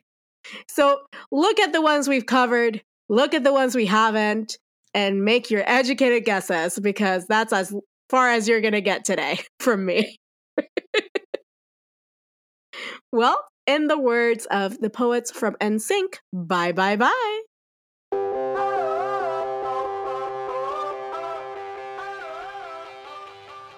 Growing Up Millennial is an independent entertainment podcast hosted and produced by Helene Karp and Adri Wilson. Our conversations in every episode fall under Section 107 of the Copyright Act, identifying criticism and comment of copyrighted material as examples of activities qualifying as fair use. Helene Karp manages our social media. Adri Wilson edits our audio and does all our graphics. You can let us know your thoughts by emailing us at gummypod at gmail.com. That is G U M M Y P O D at gmail.com. You can follow us on Instagram at gummypod. And we are also a newsletter. Go check us out at gummypod.substack.com. Guys, I am sick and hungry. Not a great combo. like Oh my right God, now, all I'm thinking, all I'm thinking, I'm not kidding. All I'm thinking is like, you know what'd be great? A quesadilla from Taco Bell. I had this whole side thing about how apparently the like it's showing that apparently the girls were white because he- now he's spending more time with them. I had this whole thing. I just said it not not 20 seconds ago. Oh. I am so sorry. I I swear that I blanked out on like a food, co- like food. I don't know. I was just like, you know what? Taco Bell sounds great right now. Literally the only thing I was thinking of, Oh and my I'm gosh, so sorry. girl. We need to pause this for you to go eat? Maybe later. I don't know. Okay. I ate right before starting this. I haven't eaten for weeks anything because I couldn't like even bring myself to eat anything. Everything was so disgusting to me because I was so sick. Oh, and yeah. now that I'm getting turning a corner, I swear to God, all I can do is think about food.